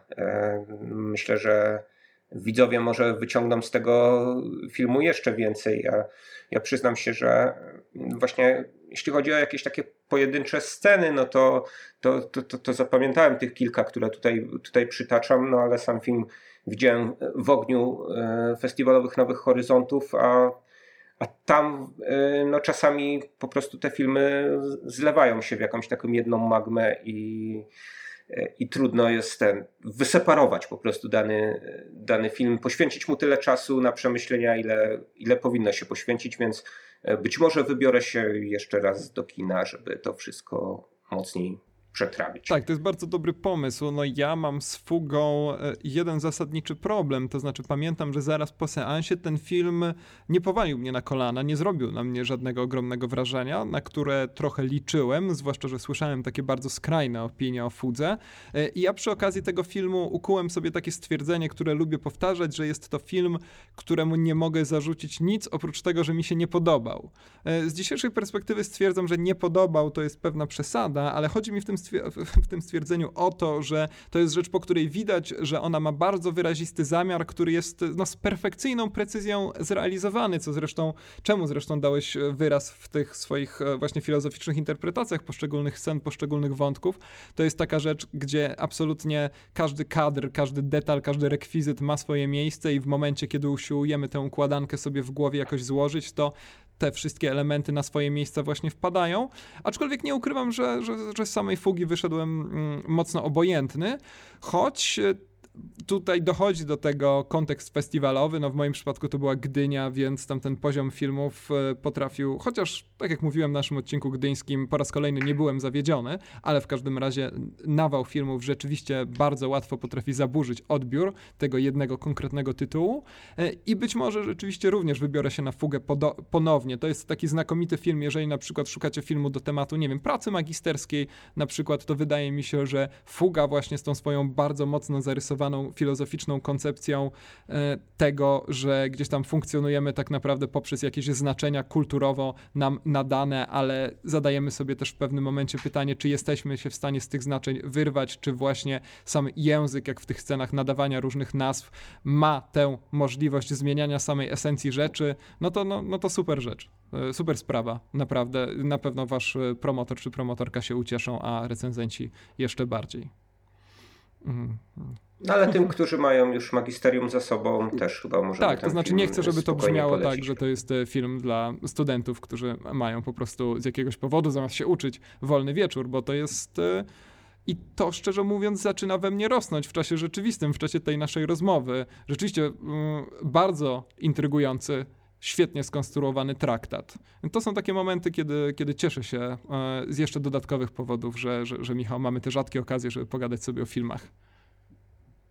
No, są takie filmy do wzruszeń, takie emocjonalne jak Narodziny Gwiazdy i są takie do przemyśleń, do dyskusji, takie jak Fuga. Tak, tak, więc... tak. Być może kolejnym muzy- nawiązującym do muzyki w tytule, choć Fuga oczywiście robi to w sposób przewrotny, filmem Smoczyńskiej powinna być jakaś kolejna wersja Narodzin Gwiazdy. Ciekawe, ciekawe co tam by się wydarzyło. No, myślę, że ta estetyka Lady Gagi w jakiś sposób byłaby jej bliska, więc może... E, może, może, może coś by ciekawego mogło się tutaj narodzić. W każdym razie no, trzeba iść na Fugę, rzeczywiście. Nawet jakby mi się ten film nie podobał, to bym mówił, że trzeba, bo Smoczyńska to jest fascynująca reżyserka, naprawdę. I, i ja z niecierpliwością, mimo że żaden z, ich, z jej dwóch filmów nie przyniósł mi takiej pełnej satysfakcji, do Córek Dancingu mam sporo zarzutów, to jednak jest to fascynująca reżyserka i, i śledzę ją z taką dziką ekscytacją, naprawdę. Także ona wraca do domu, a ja już tam przez okno zaglądam. Naprawdę, kiedyś się tym policja zainteresuje. Ja bardzo jestem ciekaw właśnie, w którą stronę ona pójdzie w swoim trzecim filmie, bo naszkicowała sobie takie dwie zupełnie odrębne ścieżki. To jest też ciekawy przypadek, że ona korzysta jednak z cudzych scenariuszy. Chyba się niespecjalnie w te scenariusze wtrąca, bo nie figuruje jako współscenarzystka w przypadku ani jednym, ani ani drugim. No i przypomnę, że scenarzystą Córek Dancingu był Robert Bolesto, a tutaj scenarzystka, jako scenarzystka objawiła się Gabriela Muskała, której wydaje mi się to był w ogóle rok w polskim kinie, więc też chciałem ją jakoś tutaj pod tym względem docenić, dlatego że zagrała wybitny moim zdaniem epizod w Siedmiu uczuciach Marka Koterskiego, a tutaj znakomita rola pierwszoplanowa. Może jakieś orły będą, bo niestety nie było nagrody w Gdyni za tak, to rolę aktorską, a wielka szkoda. Ja w ogóle a propos tego śledzenia, co Smoczyńska robi, to zapomniałem powiedzieć, że ja przecież w najbliższy wtorek, już za kilka dni, idę do Teatru Nowego na Świętą Kluskę. Czyli, o ile wiem, bo specjalnie nie czytałem dużo, wyreżyserowany przez Smoczyńską na podstawie Roberta Bolesto musical o pieskach. Hmm. A propos no to... różnych dróg, którymi przechadza się zawadiacko Agnieszka Smoczyńska. Nie mogę się tego doczekać, naprawdę. Napiszę ci, jak było. Zaz- zazdroszczę, tak, zazdroszczę szczerze. Może jakoś tam przemycisz komórkę i nagrasz chociaż jakieś fragmenty. Nie no, zanucę ci po prostu co fajniejsze piosenki, tak jak, tak jak po Narodzinach Gwiazdy. Zapomniałem o tym, kurczę, że idę na to w ten wtorek już. Bardzo fajnie. Mm, udało się kupić bilety. Bylebyś nie, nie wył jak te pieski. Właśnie. Dobra, dobra, nie chwal, nie chwal się już, tak? Chodzi, chodzi się do tego teatru, no. Prawda? um. Nieprawda. Dobra, została nam jeszcze jedna rzecz zrobiona przez po części też Agnieszkę Smoczyńską, czyli tysiąc dziewięćset osiemdziesiąt trzy, do którego możemy już teraz uroczyście przejść, czy jeszcze coś dodajemy? Możemy, możemy. No, skoro mamy taki łącznik w postaci reżyserki, chociaż tyle dobrego o niej powiedzieliśmy, tak, tak, będzie tak, taki tak. Pr- projekt, po którym no chyba będziemy głównie jechać niestety.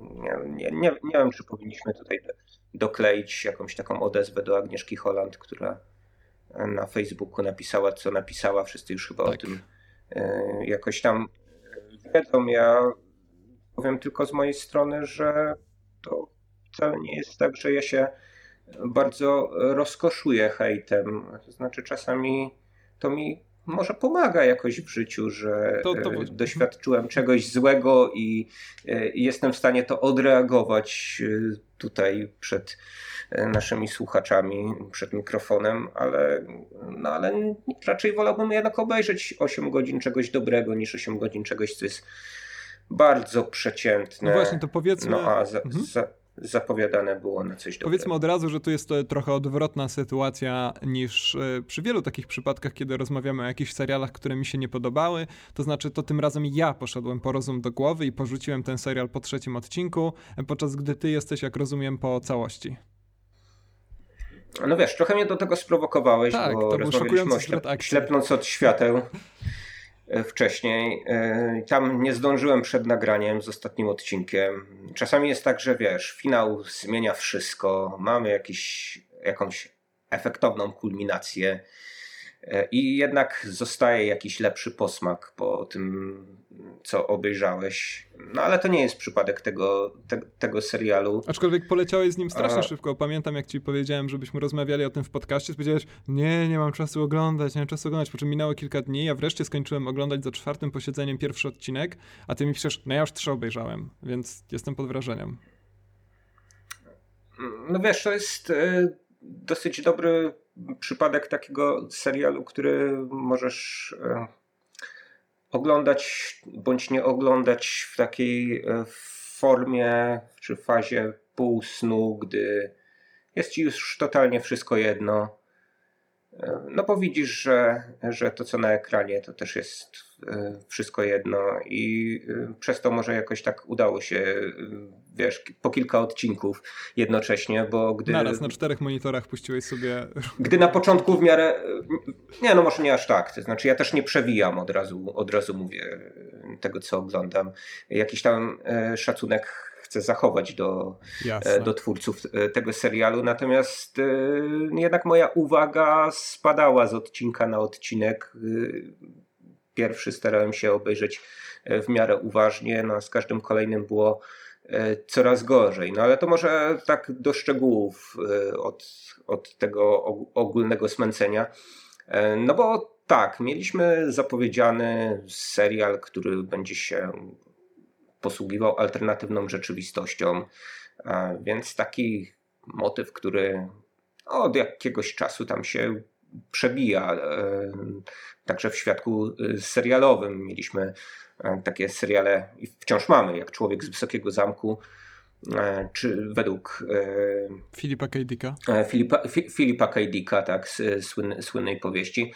Mamy odpowiednik, counterpart z główną rolą J K. Simmonsa, rozgrywający się w takim no, lustrzanym Berlinie czasu zimnej wojny, takim właśnie rozdwojonym trochę, który właśnie poszedł, poszedł dwoma drogami. No a tutaj mamy um, taki punkt wyjścia, że mamy Polskę, która jest wciąż komunistyczna niby, totalitarna,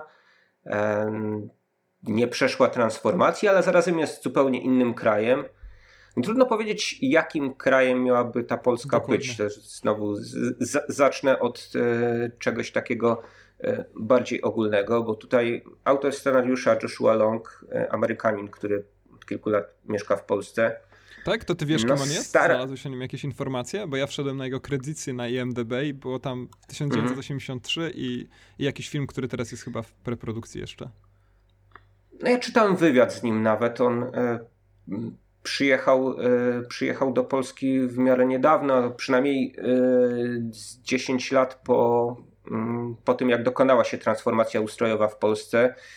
No i z, w wywiadach niby dowodzi, że bardzo mocno wgryzł się w tę historię Polski, że analizował co, co tam się w Polsce działo właśnie za komuny czy schyłkowej komuny, no ale tego zupełnie nie widać w tym serialu, to znaczy to taki mój, mój, mój, mój pierwszy zarzut do, do tego serialu, że on niby jest osadzony na dwóch płaszczyznach czasowych, czyli w dwa tysiące trzecim roku, na który to rok wpłynęły mocno wydarzenia z roku tysiąc dziewięćset osiemdziesiątego trzeciego, no ale ta Polska tysiąc dziewięćset osiemdziesiątego trzeciego roku to też nie jest taka Polska jak za czasu stanu wojennego, to znaczy tutaj Long konsekwentnie wyrugował wszystkie w zasadzie ważne nazwiska i wydarzenia,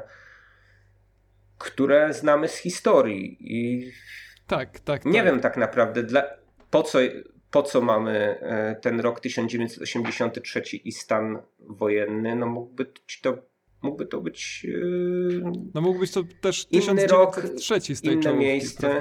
Bo, bo tak, rzeczywiście ja też zastanawiałem się długo, yy, dlaczego mam takie problemy z zakotwiczeniem tej rzeczywistości, którą oglądam, i to nie tej alternatywnej, tylko tej właśnie z osiemdziesiątego trzeciego. No ona tam na pewno oczywiście w jakiś sposób alternatywna jest, ale chyba rzeczywiście główną przyczyną jest to, że nie ma tam żadnych ani postaci, ani faktów, które znam z podręczników i opowieści i które pomogłyby mi rzeczywiście zawiesić ten film w takim, gdzieś tam w swojej głowie, nawet w jakimś takim konkretnym, w takiej jakiejś konkretnej czasoprzestrzeni, bo tak to jest po prostu, z tego co ja widziałem, ten osiemdziesiąty trzeci rok to są trzy pomieszczenia na krzyż, gdzie ludzie w dość teatralny sposób się kłócą o przyszłość Polski, ale jaka to jest Polska i jaka to ma być przyszłość, to ja nie jestem w stanie powiedzieć, rzeczywiście.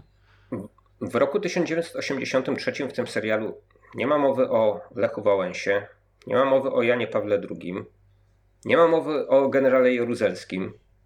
O szafie Lesiaka? E, no wówczas nie, to, to jeszcze chyba jeszcze nikt nie wiedział, oprócz, oprócz wtajemniczonych. Wiedział, tak. e, no więc e, ja się pytam, co z tymi postaciami, to znaczy z, z jakim my światem w ogóle mamy do czynienia. Dlaczego, dlaczego to ma mnie obchodzić, jeżeli to, ma, to jest jeszcze tylko jakaś dziwna symulacja Polski, że to jest alternatywna rzeczywistość nie tylko w dwa tysiące trzecim roku, ale także w tysiąc dziewięćset osiemdziesiątym trzecim. Tak, tak, tak. Ten moment rzeczywiście rozpadu na rzeczywistość, rozwidlenia na rzeczywistość, którą my znamy, i rzeczywistość z tego serialu, to jest moment, którego my chyba nie poznajemy. No na pewno nie w tych trzech odcinkach. Być może to jest właśnie ten rok tysiąc dziewięćset trzeci, który miga w tej króciutkiej, ładnej zresztą, czołówce, ale tak, no to jest ten moment, to jest ten problem właśnie, kiedy w ogóle z konstrukcją wielu alternatywnych rzeczywistości, wielu political fiction i tak dalej, kiedy jeszcze jesteś zajęty zorientowaniem się tego, zorientowaniem się, zorientowaniem się w tym, jak działa ta rzeczywistość, a to już na przykład wrzucają cię w jakąś zagadkę i każą ci w głowie gromadzić jeszcze więcej faktów, i myślę, że większości z nas po prostu nie do końca chce się to robić, zwłaszcza że te fakty nie są w żaden sposób intrygujące.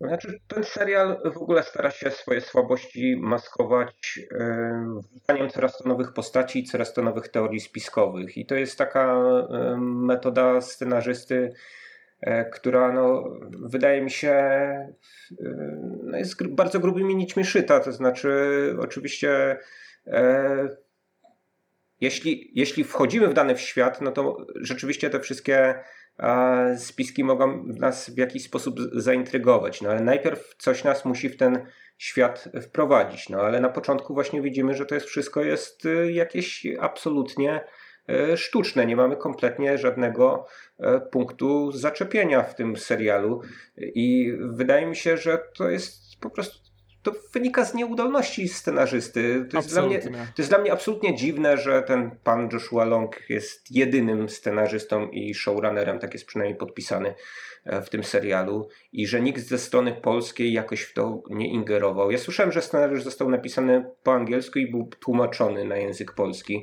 co no właśnie, o tym słychać w dialogach, które są okropne. No, ale... No, dlaczego taka firma jak Netflix na przykład yy, nie posadziła pana Longa z kimś, kto jednak te realia jakoś tam znał, i dlaczego nawet jeżeli mamy pewne rzeczy uzasadniane w jakiś taki bardzo prosty sposób wypowiedzią jakiejś tam trzecioplanowej postaci, no to jednak nie, nie powie się coś o tym, yy, czemu yy, nie ma Lecha Wałęsy czy, czy Jana Pawła drugiego tutaj. Ja nie wiem, czy twórcy bali się też jakichś pozwów sądowych, tak? Nie, no czy... to... Wydaje mi się, że to jest właśnie taki serial, który trochę udaje, że niczego się nie boi, ponieważ on bardzo mocno stara się stosować ten, ten taki zabieg, którego ja bardzo nie lubię, czyli gdzieś tam właśnie rzutować rzeczywistość P R L-owską na naszą niealternatywną wcale rzeczywistość, więc ten świat też jest, zresztą nawet Prawo i Sprawiedliwość pada w pewnym momencie z nazwy, co jest dość zabawną sceną. Ja bardzo nie lubię tej strategii, wydaje mi się, że no jednak w dzisiejszym, no jakby P R L nie miał... dylematów związanych z imigrantami czy z ekologią, chociaż oczywiście powinien, więc to są takie problemy, które według mnie nigdy, nigdy, nigdy po prostu dobrze nie będą działać, kiedy stosuje się taką, a nie inną metaforę. Dla mnie, tak jak mówię, widziałem tylko trzy odcinki, ale bardzo symbolicznym fragmentem jest scena w drugim odcinku, kiedy jeden z bohaterów zgrywa płytę, którą chce schować w pudełku Parku Jurajskiego. I nie wiem, czy zwróciłeś uwagę, że w jednym ujęciu na tym pudełku jest napisane Park Jurajski, polski tytuł, a w następnym jest napisane Jurassic Park, czyli tytuł oryginalny. Nie wiem, czy to wychwyciłeś, a jest to oczywiście całkowita porażka realizacyjna, ale jest to dla mnie bardzo symboliczne w tym sensie, że ten serial też jest tak dość rozpaczliwie rozpięty między językiem polskim a angielskim. Wspomniałeś o tym, że dialogi zostały przetłumaczone z języka angielskiego, w którym to oryginalnie zostały napisane. No i nie oszukujmy się, dialogi brzmią jak żałosna podróbka jakiegoś dużego serialu z jakiejś dużej sieci telewizyjnej amerykańskiej i nawet stary, dobry, czekoladowy blog, którego wszyscy znamy z nielegalnych napisów, nie zrobił tam korekty. Jak Robert Więckiewicz po raz kolejny rzuca jakimś takim ohydnym schematem, którego po prostu nie ma w języku polskim, to mnie naprawdę chciało się, chciało się wyć. Ponoć nieźle ten film działa i to są też zagraniczne opinie, co ciekawe, kiedy, bo znalazłem, Agnieszka Holland mówiła, że zagraniczne recenzje są świetne, więc zacząłem ich po prostu szukać i rzeczywiście niektóre były pozytywne, ale niektóre też zwracały uwagę, że ten film dobrze działa z dubbingiem angielskim, bo nawet kiedy słyszeli ten dziwaczny, przecież obcy dla siebie język polski, to wyraźnie mieli takie poczucie, że tutaj coś, coś nie gra. No ale jak usłyszałem ten dobór angielskich aktorów, który jakby nijak się ma do oryginalnych głosów aktorów polskich, to, to, to przełączyłem. Choć pamiętam, że jak włączyłem angielski dubbing, do, to wtedy pierwszy raz pojawiła się postać tego Amerykanina, który rozmawia z chyrą w jakiejś knajpie i pomyślałem, no świetny dubbing, a później się okazało, że nie. Naprawdę to była jakaś taka durna scena, du, durna a, sytuacja. Ja nie, nie miałem okazji jakoś dłużej tego porównywać, ale widziałem e, na YouTubie e, na e, vlogu pana, który prowadzi cykliczny program Na Gałęzi, zresztą bardzo dobry, pozdrawiam, właśnie jakieś takie krótkie, krótkie porównanie tego, jak to, jak to wygląda w wersji hmm. polskiej, w wersji, o, wersji angielskiej, natomiast oglądałem ten serial z angielskimi napisami i też pewne rzeczy po prostu os, os, ostro yy, widać było, że yy, przetłumaczył to nawet chyba nie żaden student anglistyki, tylko, tylko ktoś, kto musiał na szybko to zrobić. No mówię, czekoladowy blok nie robił korekty, więc wiadomo, że będzie słabo. Nie wiem, czy czekoladowy blok robi jeszcze korektę. No, po, po, po, po, po, pozdrawiamy tych korek- korektorów, amatorów w każdym razie. Serdecznie. Jesteście solą tej filmoznawczej ziemi. Naprawdę. Natomiast są tu takie perełki jak safe passage, czyli bezpieczny pasaż, jak to, że ktoś mówi o tym, że, że to jest bullshit, a bodaj właśnie postać Anatola Janowa, czyli e, Roberta Więc, Więckiewicza e, e, mówi, że ktoś wciska G komuś. To, to naprawdę nie, niewiele potrzeba, żeby y, te dialogi no, przystosować jakoś do tego, jak mówią ludzie, a nie dość, że właśnie to jest nieudolnie przetłumaczone. Po drugie, y, posługują się postacie dosyć często jakimiś takimi e, patetycznymi, e, długimi zdaniami, które też mają dopowiadać pewne rzeczy, który, których nie pokazano w serialu. Po trzecie jest ten problem e, językowy, o którym ty mówiłeś, że tutaj pojawiają się ludzie z różnych świata stron, więc i Amerykanie, i nagle każe się postaci Mirosława Zbrojewicza, czyli generałowi Świętoborowi, mówić po angielsku i to był dla mnie no właśnie najstraszniejszy fragment też tak odsłuchowo tego całego serialu, bo ja wówczas potrzebowałem bardzo napisów, żeby Zbrojewicza zrozumieć. Tak, bo on da... mówi takimi bardzo szybko, ja to w trzecim odcinku ja widziałem przez chwilę, jak mówi, on rzeczywiście mówi takimi segmentami. Ba- no bar- bardzo nosowo też, bar- bardzo mruczy i yy...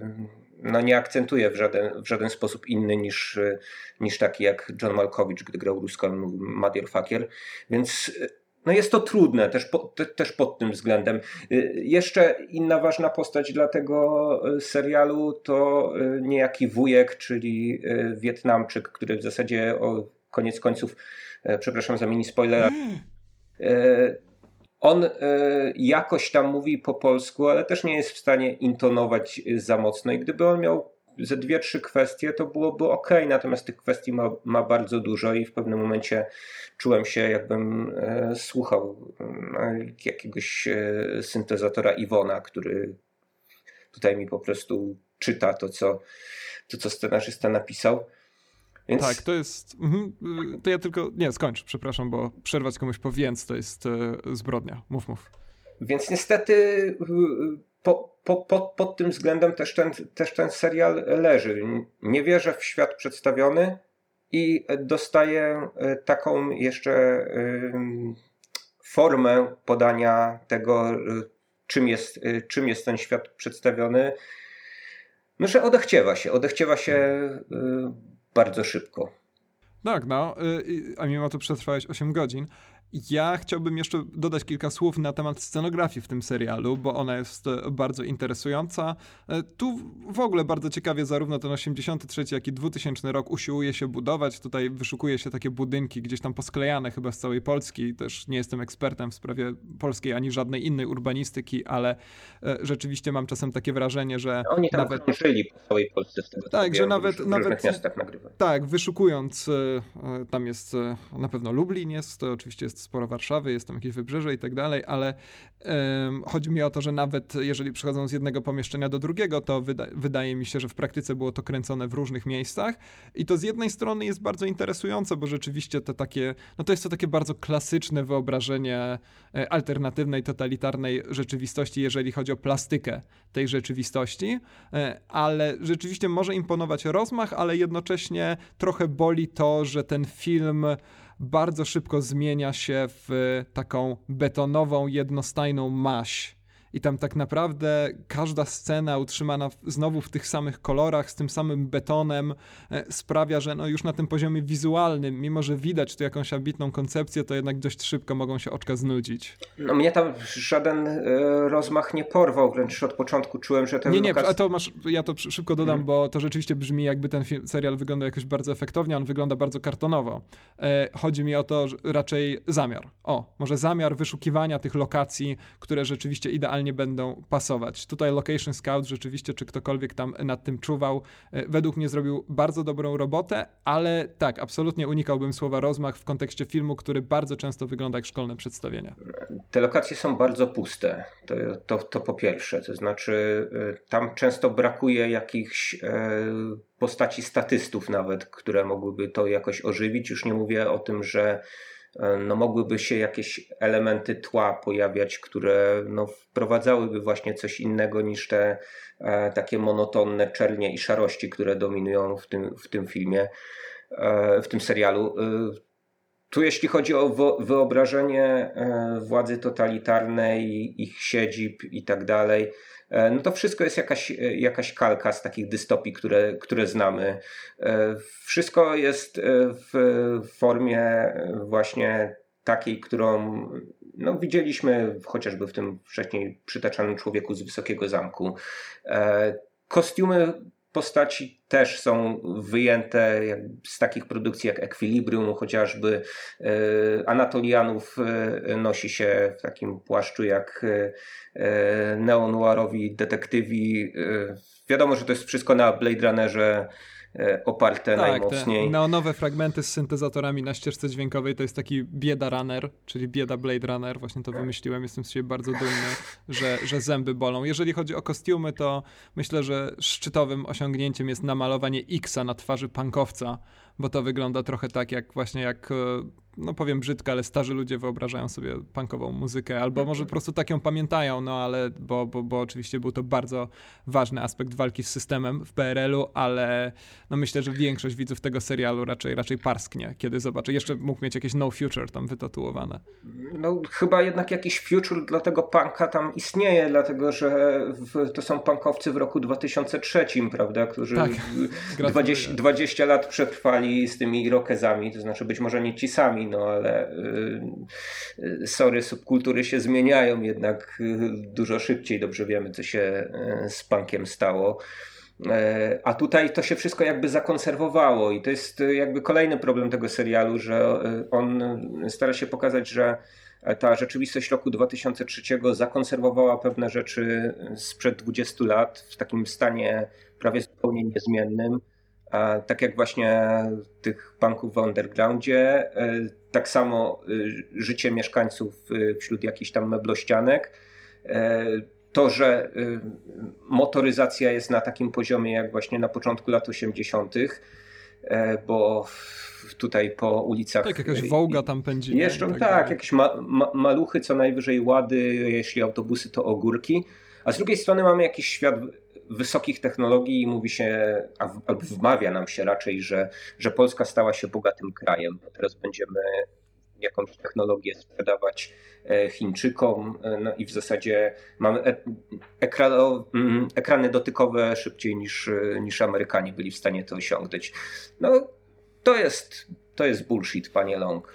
Tak, aczkolwiek to jest też bardzo ciekawa koncepcja, to znaczy ja bardzo zawsze lubiłem to takie przekonanie, że jeżeli tworzymy alternatywną rzeczywistość, to nawet jedna zmiana gdzieś tam w przeszłości naszego świata, którą kreujemy sobie w swojej głowie, w praktyce musi wpłynąć w gruncie rzeczy na każdy aspekt. I tu jest pewna próba właśnie stworzenia chociażby alternatywnej wizji rozwoju technologii. Podoba mi się to, że już właśnie w dwa tysiące trzecim roku na przykład zaczynają Tak, po trzecim odcinku jestem w stanie ocenić, że ten system Traszka to jest chyba jakiś taki Facebook, który pozwala się nam komunikować, ale jednocześnie nas śledzi, tak, i tak dalej. Więc to, to jest, to jest trudna, tru, trudna sprawa, bo tam nie wiadomo do końca, czy istnieje internet i to jest raczej jakiś, jakiegoś rodzaju dziwny komunikator.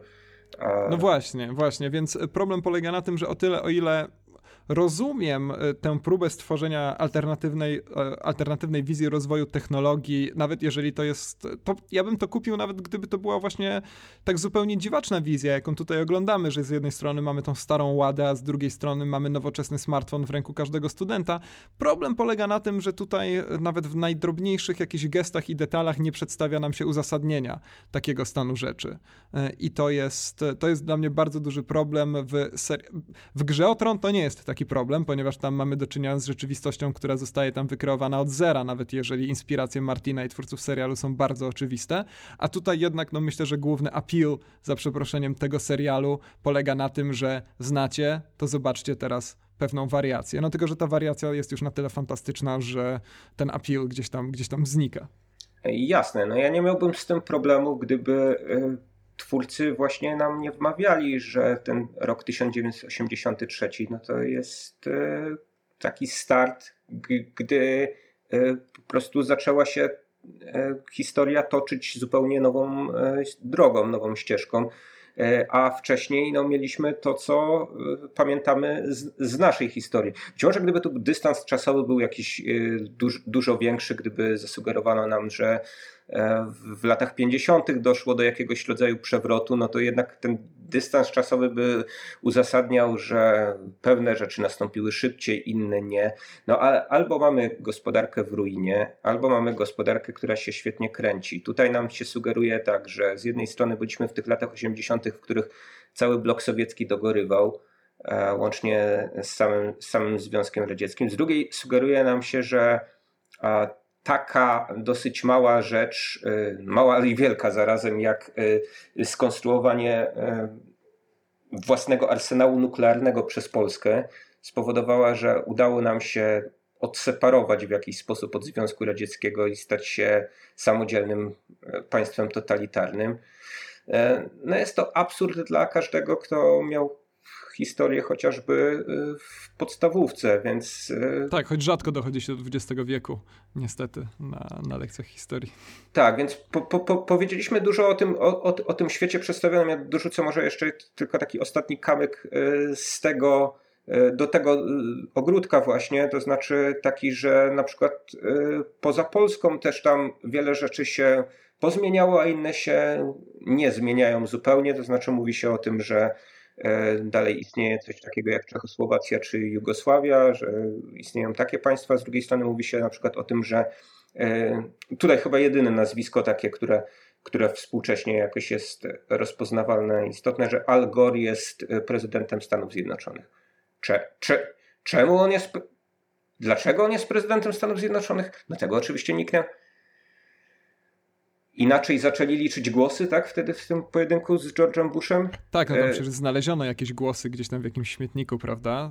Ich, więc, więc może ta właśnie, te, ten element historii uległ zmianie. No ale ty, tak, tak, ty, oczywiście. Ty, tymczasem cała geopolityka toczy się tak, jak e, to się działo za prezydentury George'a Busha i Amerykanie wkraczają do Iraku. No, drogi panie Long, być może pan za, za długo jednak mieszkał zbyt daleko od Stanów Zjednoczonych, żeby zrozumieć, że taki człowiek jak Al Gore no, nie zaatakowałby Iraku, no bo to była a, taka no, raczej prywatna zemsta George'a Busha za swojego tatusia. Tak?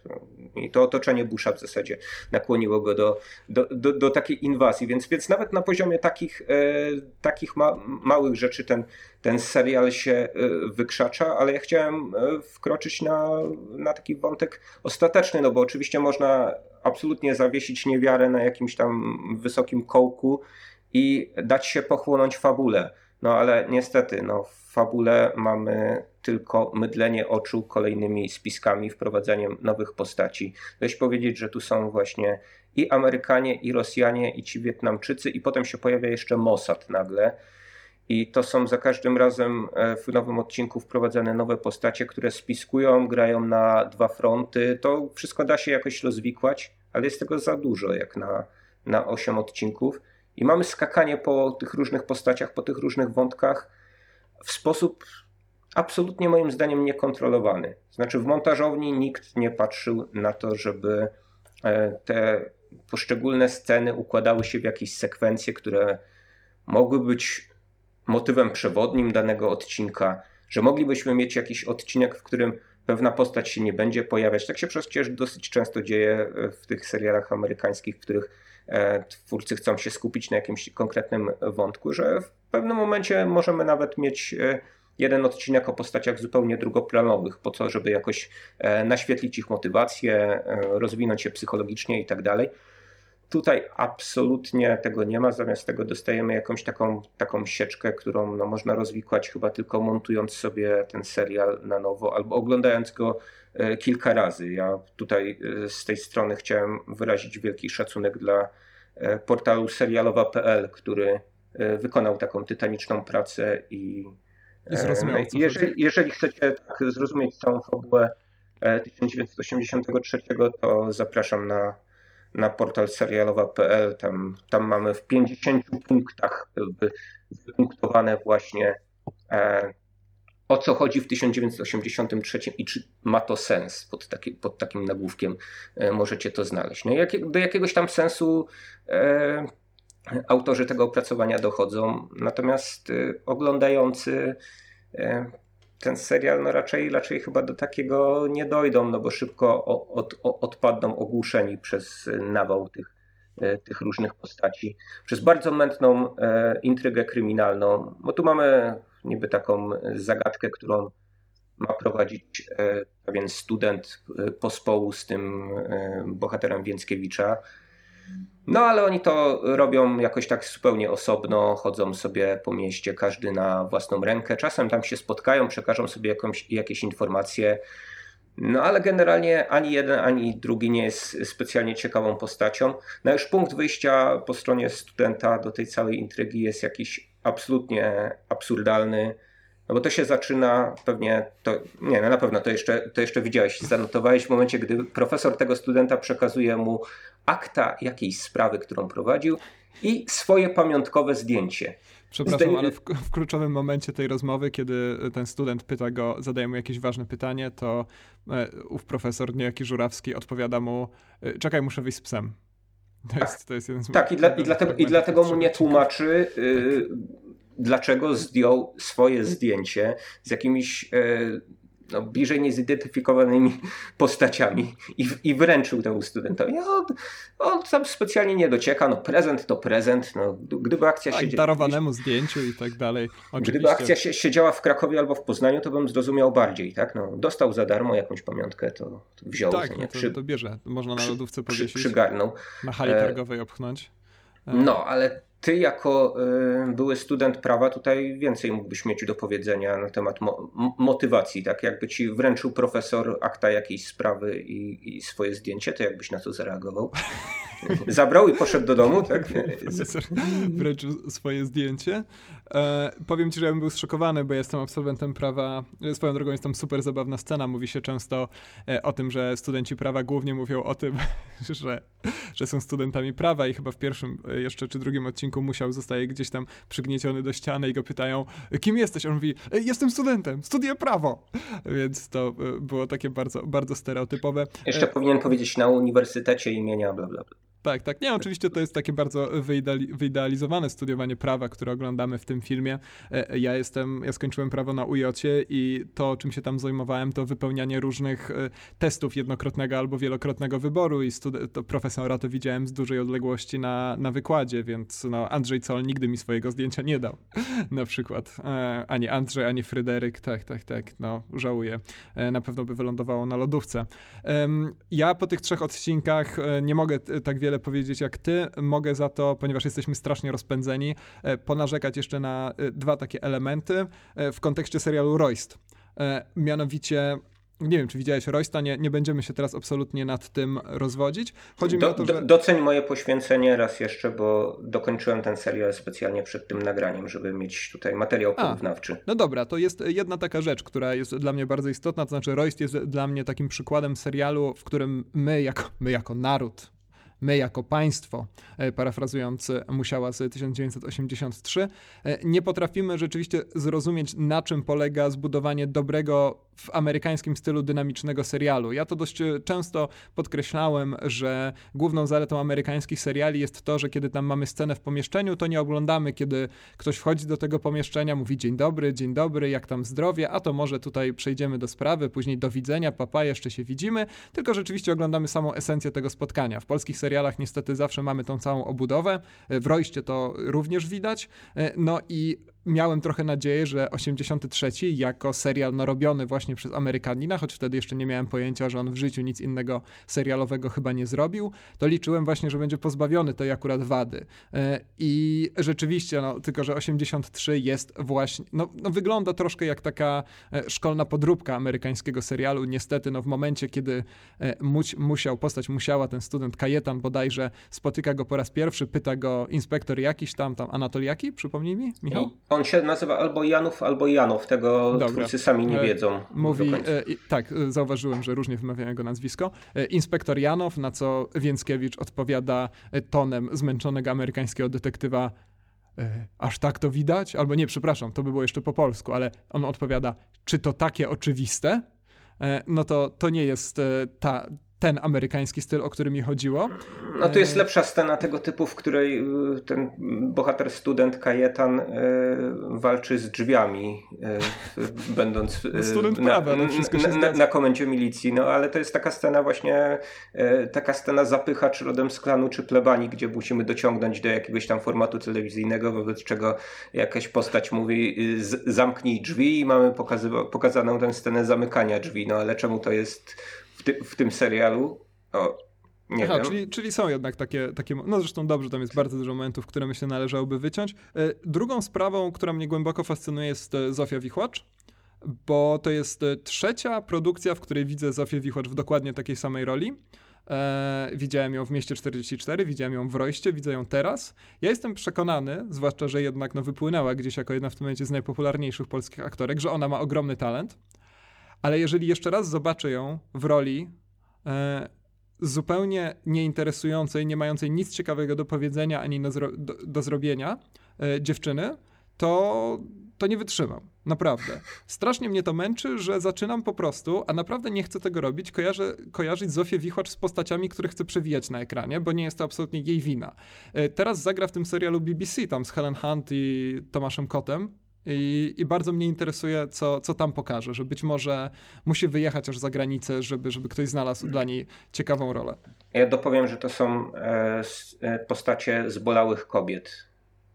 Zbolałych i nudnych kobiet, niestety. No. Została e, być może zaszufladkowana wbrew e, swojej woli. E, skoro wywołałeś ten serial Royst, to ja tylko na, na koniec chciałem powiedzieć, że o ile Mam bardzo dużo zarzutów do serialu Royst pod względem tego, jak scenariusz tego serialu wygląda, bo tam ta intryga kryminalna jest no, poprowadzona najogólniej mówiąc tak sobie. To jednak pod względem właśnie scenografii, kostiumów, także gry aktorskiej niektórych przynajmniej aktorów, takich jak Andrzej Seweryn w Royście, no to Royst zjada tysiąc dziewięćset osiemdziesiąt trzy. Ciekawe, nie, ciekawe, że tak mówisz, ja się nie zgadzam, ale nie, nie, mówię, nie, nie, będąc, nie, nie będąc wciąż moim zdaniem jakimś bardzo udanym serialem, ale no, gdybym miał tak klasyfikować, bo to aż o to się prosi, że trzy platformy tak, nagle tak, tak. wrzuciły trzy seriale polskie, prawda, coś czego nie mieliśmy wcześniej, na takie produkcje, którymi się chwaliły wszem i wobec. Mieliśmy Ślepnąc od świateł od H B O, mieliśmy Roysta od Showmaxa, no i teraz tysiąc dziewięćset osiemdziesiąt trzy od Netflixa. No i wydaje mi się, że właśnie ten, ten ostatni projekt, który teoretycznie miał być najlepszym z nich, no okazał się być zdecydowanie najgorszy. Tak, no według mnie z tej, z tej trójki Ślepnąc od świateł wyłania się błyszcząc jasno i zwycięsko, więc to będzie ten serial, który na pewno z czyst, niemal czystym sumieniem, ale rozmawialiśmy sobie o tym serialu w jednym z poprzednich odcinków, będę polecał. Michał, nagraliśmy grubo ponad półtorej godziny materiału. Chyba najwyższy czas kończyć. Ja już przejrzałem całą swoją szafę, w której nagrywam ten, ten odcinek. Więc... Znalazłeś jakieś teczki spiskowe? Ha, tak, głównie zdjęcia, więc teraz muszę iść do najbliższej biblioteki zapytać losową panią z biblioteki, czy może wie, co to za postaci. Ja to tak zacząłeś, że dziewięćdziesiąt minut nagrania to, to dużo. Chciałem powiedzieć, że to wciąż mniej niż osiem godzin serialu tysiąc dziewięćset osiemdziesiąt trzy i spokojnie ten podcast możecie do kotleta sobie puścić zamiast... To będzie bardzo długo. Zamiast serialu serial, serial Netflixa. Ale dobrze, no, jedzenie trzeba żeby dobrze, żeby dobrze strawić, tak, tak popić tak, winem tak. w stylu francuskim, no to obiad powinien trwać godzinkę. Powinien, zdecydowanie. No tak na pewno też twierdzą twórcy tysiąc dziewięćset osiemdziesiąt trzy. Teraz, od kiedy można nas słuchać na Spotify, to możemy sprawdzać, jak długo ludzie wytrzymali słuchając naszych odcinków. Myślę, no bardzo mnie ciekawi, jaką będą, jak, jakie będą statystyki w, przy tym odcinku, który właśnie nagrywamy. No to jest swego rodzaju też wyzwanie dla słuchaczy. Jeżeli uważacie, że za długo, zbyt nudno i monotonnie, to proszę nam też napisać. My tutaj w naszej hipsterskiej banieczce każdy hejt. Ja bym nie przeżył krytyki. Nie, nie będziemy na pewno odpowiadać w stylu Agnieszki Holland na wszelki hejt w naszą stronę skierowany. Tak, ponieważ bardzo ładnie sparafrazowałeś Agnieszkę Holland, mówiąc, że lubisz rozkoszować się hejtem. No teraz, no jak to w przypadku takiego rozkoszowania się hejtem, jesteśmy już bardzo mocno zmęczeni. Swoją drogą to jest niesamowite, że nie będziemy tutaj, myślę, poświęcać temu czasu. Zresztą też trudno mówić o Agnieszce Holland, kiedy nie ma jej tutaj z nami i nie może nam odpowiedzieć, ale nie mogę wyjść z takiej głębokiej fascynacji nad tym, że można ciągle wypowiadać się z pogardą o grach wideo. To jest coś, czego, czego naprawdę, naprawdę nie zrozumiem. No, ale tam Agnieszka Holland życzyła dobrych gier komputerowych, więc może ona A uważa, tak. że to, to jest dobrze. Jednak taka dobra przeciwwaga dla serialu, który nakręciła. Ja wiem, że skończyła, skończyła ironicznie, ale ja ironicznie przekręcę to, co ona tam napisała jeszcze bardziej, więc... Bardzo dobrze. Make it yours. Dobrych gier komputerowych tobie, słuchaczom. Wszystkiego dobrego. Dobrych seriali też.